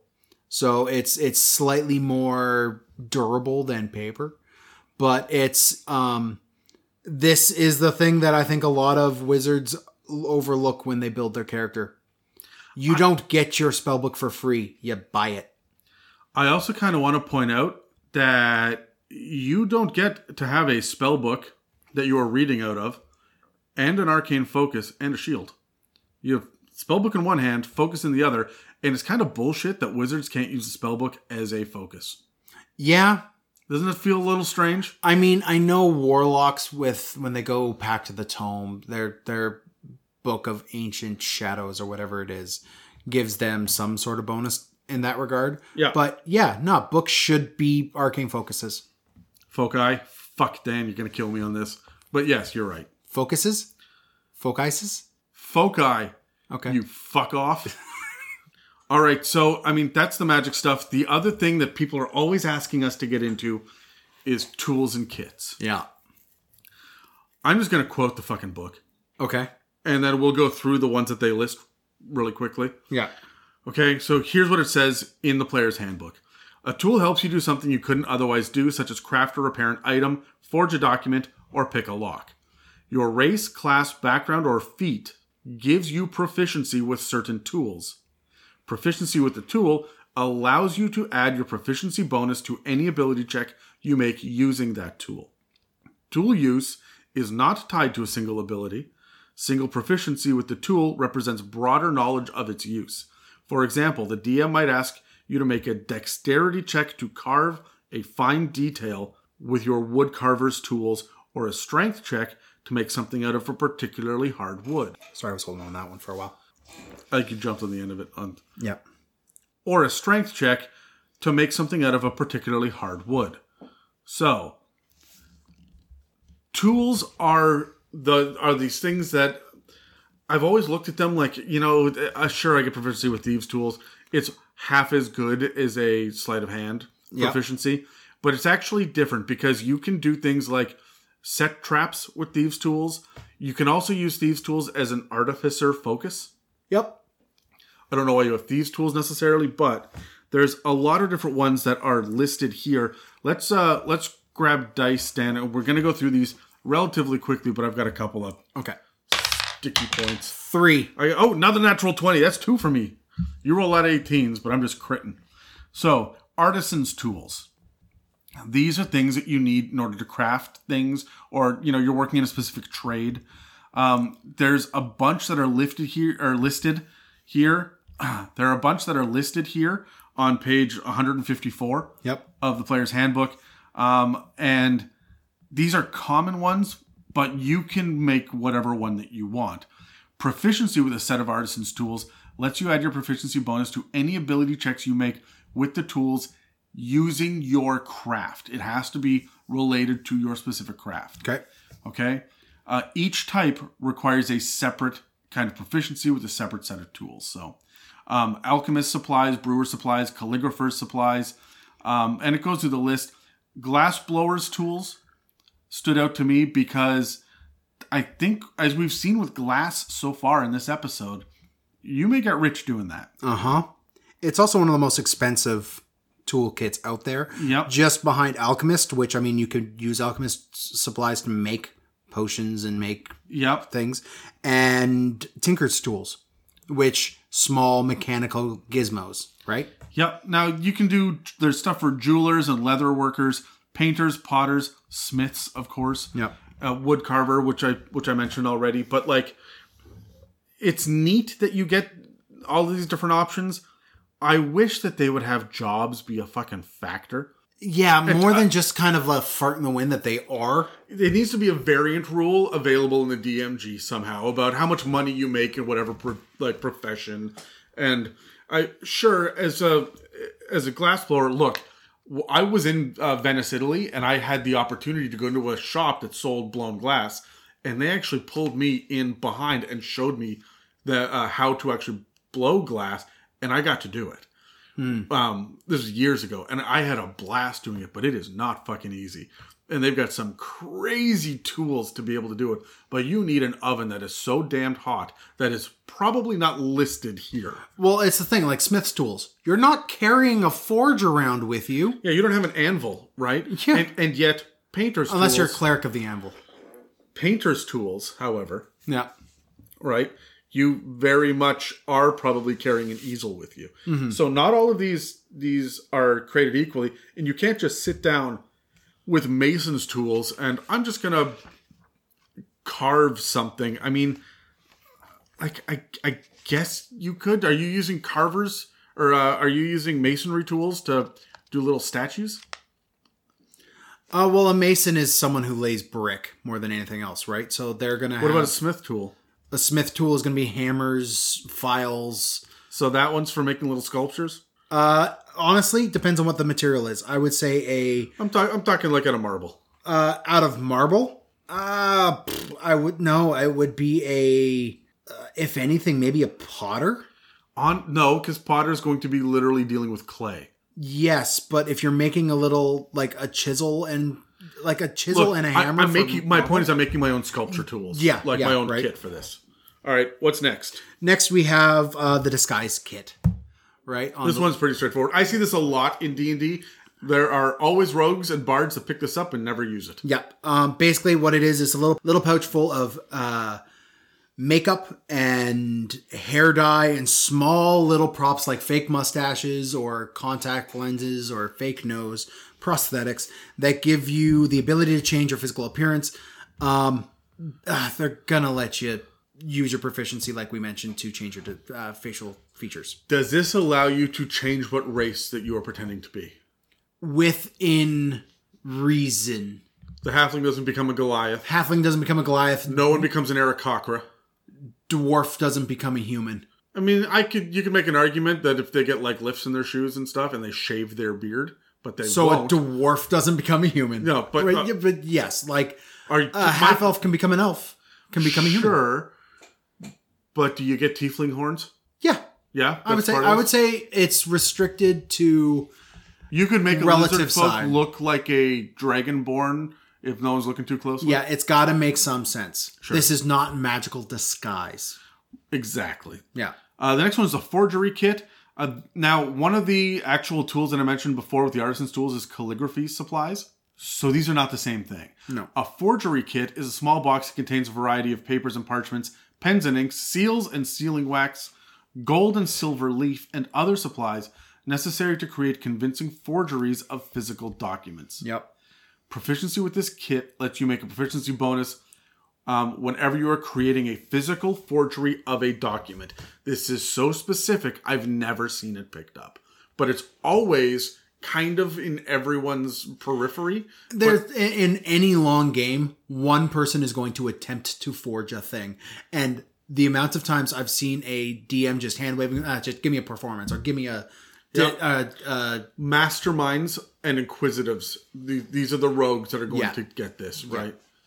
Yeah. Next on the list are your gaming sets. These are your dice, your dragon chest, your 3 dragon ante set, your playing card sets. Note that none of these are the fake dice set. This is a legitimate gaming set. Yep. Now, the thing about these is... this is one of those wizards giving us several different examples... and then expecting us to be able to extrapolate beyond there with them. But each type of gaming set requires its own proficiency. Yeah. You don't have a proficiency in all gaming sets, period. You have proficiency in dice. You have proficiency in cards, et cetera, et cetera. Yeah, I mean, the poker masters and chess masters do not... operate the same circles. The one thing I would like to say is 3 Dragon Ante is an actual game that they have produced... that you could go buy the cards to play 3 Dragon Ante. I've played it. It's a hell of a lot of fun. Oh, cool. And I recommend it if you're having a slow gaming night.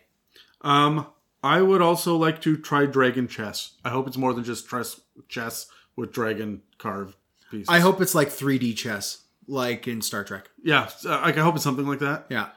All right, next on the list is the Herbalism Kit. This is the one that people pick up the most. Yep. This kit contains a variety of instruments such as clippers, mortar and pestle, and pouches and vials used by herbalists to create remedies and potions. Proficiency with this kit lets you add your proficiency bonus to any ability checks you make to identify or apply herbs. Also, proficiency with this kit is required to create antitoxin and potions of healing. Does that mean that anyone with this kit can make a potion of healing? If they have proficiency with it. No, it grants proficiency if you if you're proficient with it and you're making a potion of healing, then you will add proficiency with it. If you're making a potion of healing without it, you don't get proficiency. Who gets to make a potion of healing? Someone who is proficient at herbalism kits. Not necessarily. That's not the way that it's laid out. That is not how that sentence is built. This does not say anyone with this can make a potion of healing. This says if you are making a potion of healing and you have an herbalism kit, you will add your proficiency bonus to making a potion of healing. Because fucking potions of healing. I went down a fucking rabbit hole with this. How the fuck do you craft a potion of healing? Okay, so here's the story, right? First of all, the info is contradictory and nonsensical. And you need to be clear with your dungeon master about what source material you're allowed to use at your table. Different books say different things, so buckle the fuck up. The crafting rules say that you can only make non-magical items, and the description under Potion of Healing directly calls it a magical fluid.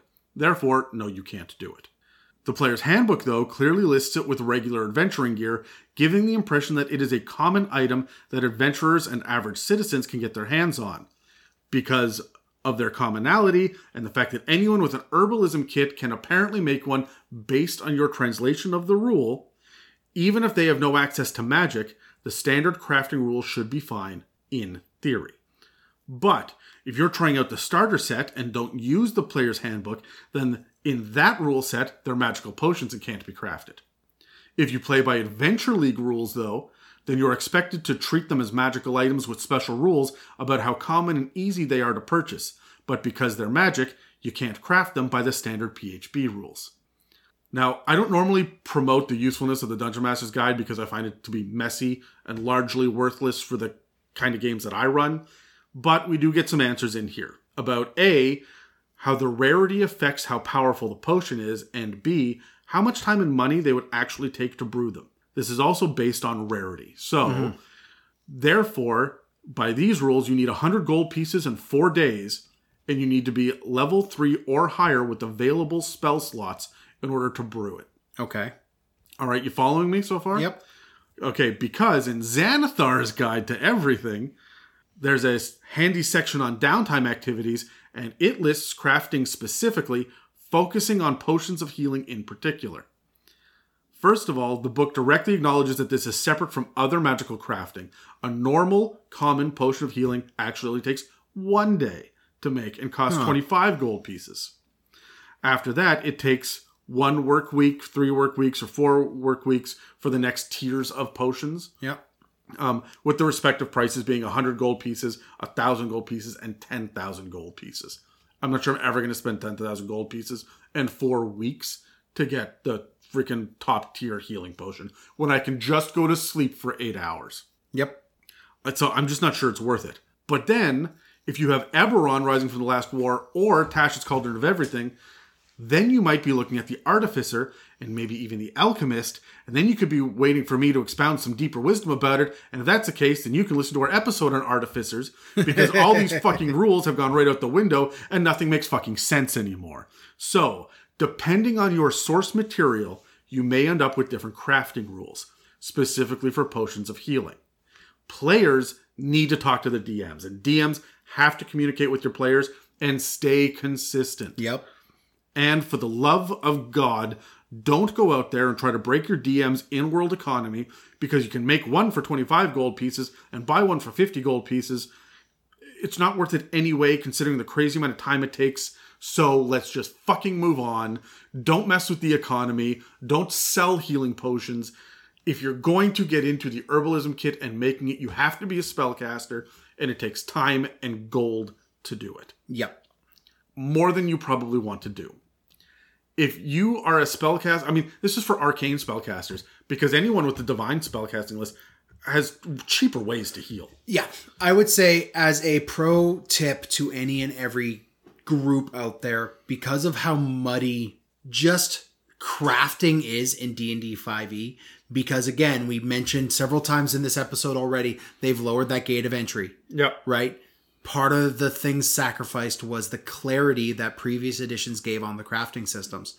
Which were complex in and of themselves, yeah. Right? Like, when it comes to crafting magic items, you really start to have to debate where the base level of magic in your world is and how available these items are, and then adjust the cost there. It's messy. It's hard to do. So please, if you're planning out your own homebrew world, put it inside of a freaking Session 0. Here's how hope potions of healing work, and here's how they're made. And move on. Yep. Right? And that's just how it is for the parties moving on. Personally, I hate potions of healing as they are in the Player's Handbook, as they are straight up in D&D 5e. I like our homebrew version of potions of healing, which use your hit dice. Yeah, it's your hit dice plus your constitution modifier. Yeah, per level of the spell, right? Yeah. Or of the potion of healing. Yeah. And yes, give me more reason to use my hit dice. It is a mechanic in the game. It needs to be put to work more. This is an avenue for it. Do it. So that's my... It also balances the playing field between wizards and barbarians. A potion of healing a wizard so much more by percentage. Yeah. Of damage. Like, anyway, I'm done ranting. Let's move on to the next fucking thing. Okay. Next on the thing is musical instruments. Do we really, yes, you get proficiency with your performance check. Yeah, pretty much, right? And it's just your type of musical instrument. Now, as a musician, that list should be bigger, but this is another one of those things. Wizards gave you a list to generate ideas and is expecting you to expound upon it. Yep. And if you're going to be a bard that uses one of these instruments as your arcane focus, just personalize the instrument. Don't just say, it's a drum. Make it yours. Yeah. Next up is navigators' tools. This is specifically for seafaring adventurers. Proficiency with these tools lets you chart a ship's course, follow navigation charts. It also lets you add your proficiency bonus to avoid getting lost at sea. I would even say that for me, I would let you read star charts. 100%. This, and the problem is you have compasses, you have spyglasses that are so expensive and necessary for it that aren't involved here. Yep. Right? So this is straight up just going to be a sextant and a couple rulers. Yeah, a compass, but at a protractor. Yeah, right. Yeah. And charts. Yeah. So yeah, following star charts tracks. I'm going to make you pick up these navigators' tools, and you may have to go through a couple of hoops to jump through in game to gain proficiency with this before you board your ship in tier 3 to go wage war on the other continent. Yeah. Right. So next on the list, Adam, is your poisoner's kit. I'm going to swap with you. You can do the last one because I'm going to take poisoners because I have, again, done a rabbit hole. Thank you. You have thieves' tools. Guess what thieves' tools do? They help you thieve things. Adam? No, it's more than that. Yeah, okay? It is. I mean, they come with a set of lockpicks, a small mirror mounted on a metal handle to see around things that you would not necessarily be able to see. It's like a dentist mirror, yeah. Right? It also comes with a pair of narrow-bladed scissors to cut small wires or small strings, and a pair of pliers to, of course, bend things out of the way if you need it. Proficiency lets you disarm traps or open locks, or, in my opinion, create traps. As a matter of fact, that is in the rogue class breakdown. Your thieves' tools lets you set traps. Yeah. Now, the hunting trap that we talked about before, the big-ass bear trap, anyone can do that. But we're talking about the crazy kobold trap that you disarmed. Yeah. You're able to take them the components from and rebuild. Yeah. All right, Adam. All right. Poisoner's kit. So setting aside my gripes about how mismanaged poisons are, because my rants are on record about a dozen fucking times at this point, let me just point out that the DMG is the place to go for info on making poisons. But here are 5 things that you should be aware of, though, when it comes to poisons in 5th edition. 1. There are 4 different ways for a poison to be administered. Contact, ingestion, inhalation, and injury. Contact is just by touching it. Yep. Ingestion is by eating it, inhalation is by breathing it in, and injury is if it enters your bloodstream. Each poison has one delivery method only and has to be applied in that specific way. So not all poisons are created equally. And just because you dip your darts into a poison, if it needs to be inhaled and you shoot someone with a blow dart, that poison's not going to take hold. No. If you're going to enter the idea of poisons into this game, your DM might get a little noodly with this. Communicate. Additionally, they're expensive as hell. The cheapest one listed is 150 gold pieces. It's 100 for the basic poison in the Player's Handbook. Yeah. But all of the other ones in the DMG with specific consequences of them and different mechanics about them. The cheapest is 150. Okay. The most expensive is 2,000 gold pieces. Jeez. That puts us completely out of the financial range for most parties.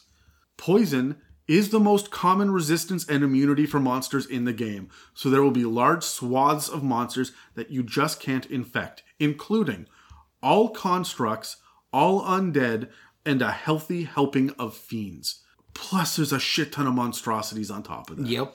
So, it's not even that effective, and usually the damage is in the range of D4s and D6s. Poisons are for entry campaigns. Yeah, but not when they're that expensive. That's true, too. Antitoxin is the only kind of antidote listed, so it appears to work on all poisons.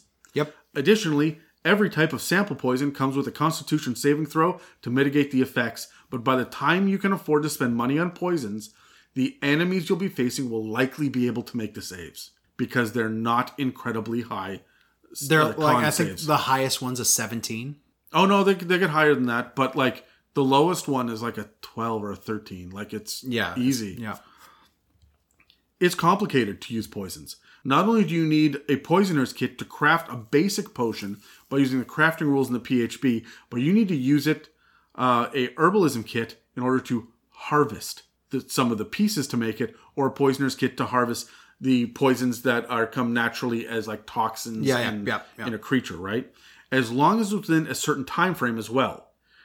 Because you only have, I think it's a minute by the rules, to harvest it after the creature dies. And on top of that, you have to succeed on a pretty difficult nature check in order to get it. And who puts ranks into nature? Not rogues. Well, I guess there's no ranks, but nobody's choosing nature proficiencies. Yep. Right.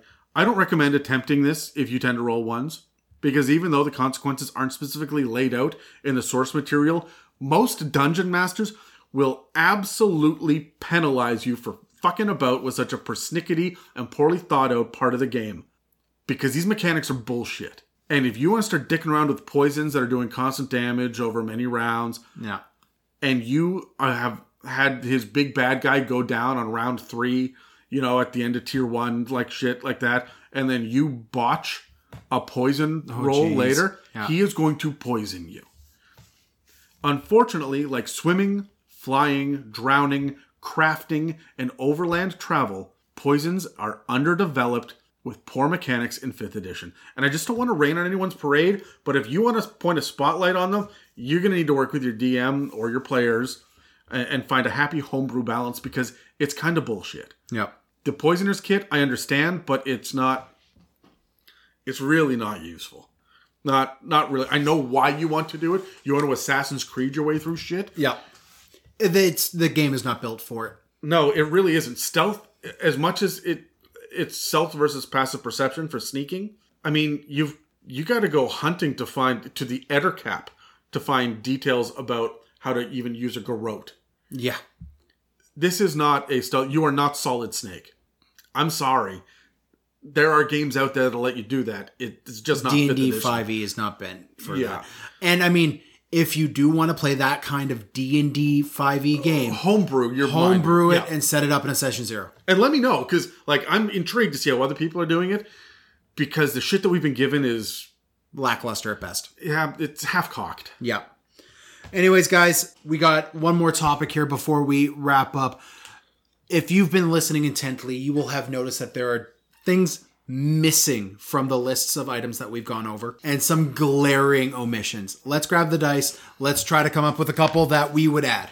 Sure. Things that are going to be really useful that I've seen in my own campaign. Yeah. Right. What you got? I got a 7. All right. You go first. Twine.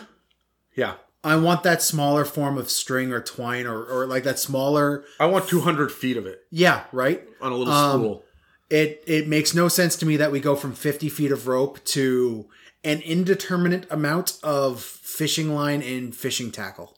Yeah, and also don't get me started on how we have special fucking cable for blocking tackles. Yep. And that's the only mention of it, and we don't have access to it. And there's no details of what high-density airline cable we're carrying around. Exactly. Yeah, like, come on. Stop fucking around here. Okay, what do you got? All right. The number one thing that I think of is pocket sand. Yep. Pocket sand is great. And for those of you wondering what pocket sand is, it is literally sand that you pick up and put in your pocket so that you can take a free hand and toss it in someone's face.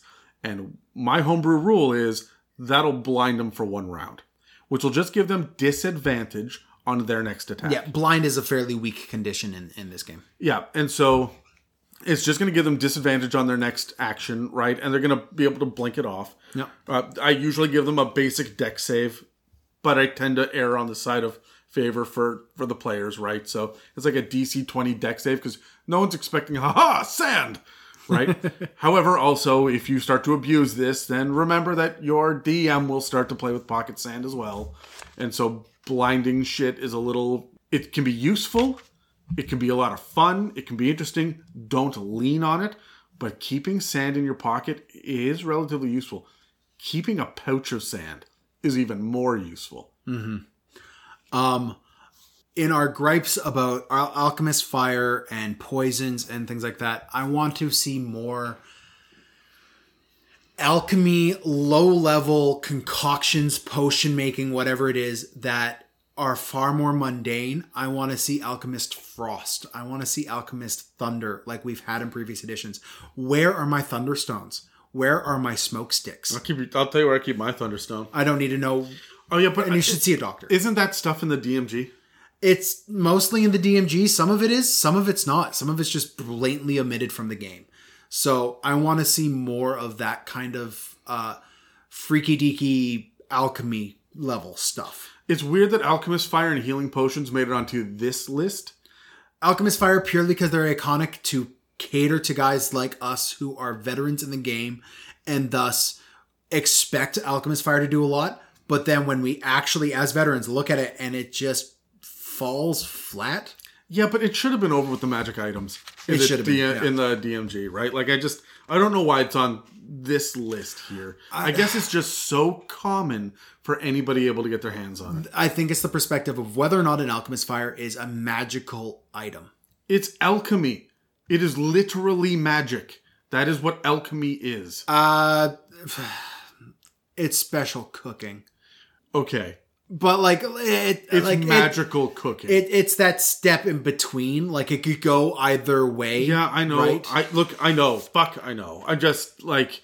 I hear what you're saying. It's just weird that it ended up here among hammer and shovel. Yeah, right? So, yeah.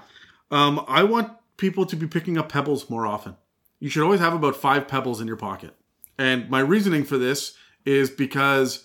I don't need to cast Minor Image if I can throw a pebble down the hallway to distract the guards. Mm. Or, like you said with the ball bearings, tink it off a window. Sure, I can go out and I can buy the ball bearings. I can spend the money on 1,000 ball bearings. It's not a big deal. But pebbles are free, friends. Right? And in the same vein, I'm talking small stones and rocks as improvised weapons for bludgeoning purposes or for throwing at somebody's head. Or just for knocking the bard off the stage because that guy's just been up there too long. Whatever it is, look around and pick this shit up. It is bizarre to me that we have, with thieves' tools, the ability to set all these little traps and whatnot, but nobody's really talking about how we're setting up like little nature snares and stuff. Rangers should have it built in that they can do this, but everyone should have a basic idea of how to capture an animal with a simple trap. Yeah. That doesn't break their fucking leg, right? Which is what the hunting trap does. Do you have anything else? Yeah, I've got one more thing, and this is just... it's a little finicky thing, but why don't we have, like, glasses and hearing horns and wheelchairs and stuff like that? They have prosthetic limbs in Eberron. Right? That should be here, man. Like, you... A hook hand and shit? Yeah, right? I want to see these interesting prosthetics, interesting things that could help you play characters trying to overcome some sort of physical disability or detriment as well, right? So we're trying to play a very inclusive game. There's been a real recent push for heroes in wheelchairs, and I love it. I absolutely do. I'd love to see more of that here or in a DMG or in another product coming out sometime soon. Okay. My last thing is a little bit more mechanical. It's a little bit more traditional. You should be carrying a pouch of flour, like baking flour. Okay. Or ash. Yeah, okay. And this is to find invisible people. When a creature turns invisible and you just toss this in the air, it'll land on them. You don't want to waste your ink on it. This is great. Throw it down on the ground so that they've got to leave footsteps. Right? This is a great way for you to tell if someone's been dicking around in your space. Yeah. When you didn't want anyone to be there, right? So, honestly, there are all sorts of unique and interesting items that people can grab. I would like to hear what other people use. Hit us up on Reddit. Yeah. And let's start a conversation about what unique mundane items you've used to great effect. And we're at r/It's a Mimic. I mean, we say it in every episode, but it's really important that people start thinking outside the box, because we don't look at these things like the fact that you can use an iron pot that's 10 pounds as a bludgeoning weapon. Yeah. Right? Or the idea of using ball bearings in unique ways, and caltrops as well, against slithering creatures, how they may affect creatures in different ways. Yeah. These tools, these kits, these items, I don't need class levels for tier 1 if I've got access to this shit. Right? It really will make a difference in a big way. Yeah. So I'm glad we finally covered that, because we've mentioned kind of in passing like 7 or 8 times. We've been there have been some people like speaking up and being like, "Hey guys, you ever going to do that episode? Well, Merry Christmas!" Yeah. So exactly. Anyways, guys, that'll be it for this episode of the It's a Mimic podcast. If you'd like to support us, you could head over to www.itsamimic.com and hit our fancy donate button, or tell your friends and the rest of your D&D party about the podcast. We're available on iTunes, Spotify, and YouTube, as well as most podcast apps. So please don't forget to check out our new COVID format for the next foreseeable future, and remember to love each other and respect each other as much as I love and respect everyone else. And Adam, I guess. You didn't follow the script, Dan. Next time you write these fucking things. Thank you for listening to another It's a Mimic production. Inquiries, shoutouts, requests, and mailbag questions can be sent to info@itsamimic.com. Okay, so those of you who are following along with the list at home have probably discovered that we skipped over a single item on the adventuring gear list. Rations. Mm-hmm. Look, the conversation on rations ties directly into the conversation on food, which leads to room and board, then lifestyle expenses, overland travel, mounts, vehicles, seafaring vessels, airships, infernal machines, lightning rails, and probably Mandalorian jetpacks. Does Disney own D&D yet? Oh, they're probably in the process. No? Well, wait for Disney to buy Hasbro in 2023, I guess. Or they'll at least do a product tie-in, Stranger Things style. So the point is that we can all expect Season 5 of The Mandalorian to include Wookiees playing Death Stars and Sarlaccs in 5th edition. No, wait. The point is that the topic of rations is going to be saved for another episode. Also, happy holidays from all of us at It's a Mimic, and stay safe out there. I want to play Death Stars and Sarlaccs now. Thank you for listening to an It's a Mimic production. Okay, you're done, Gary.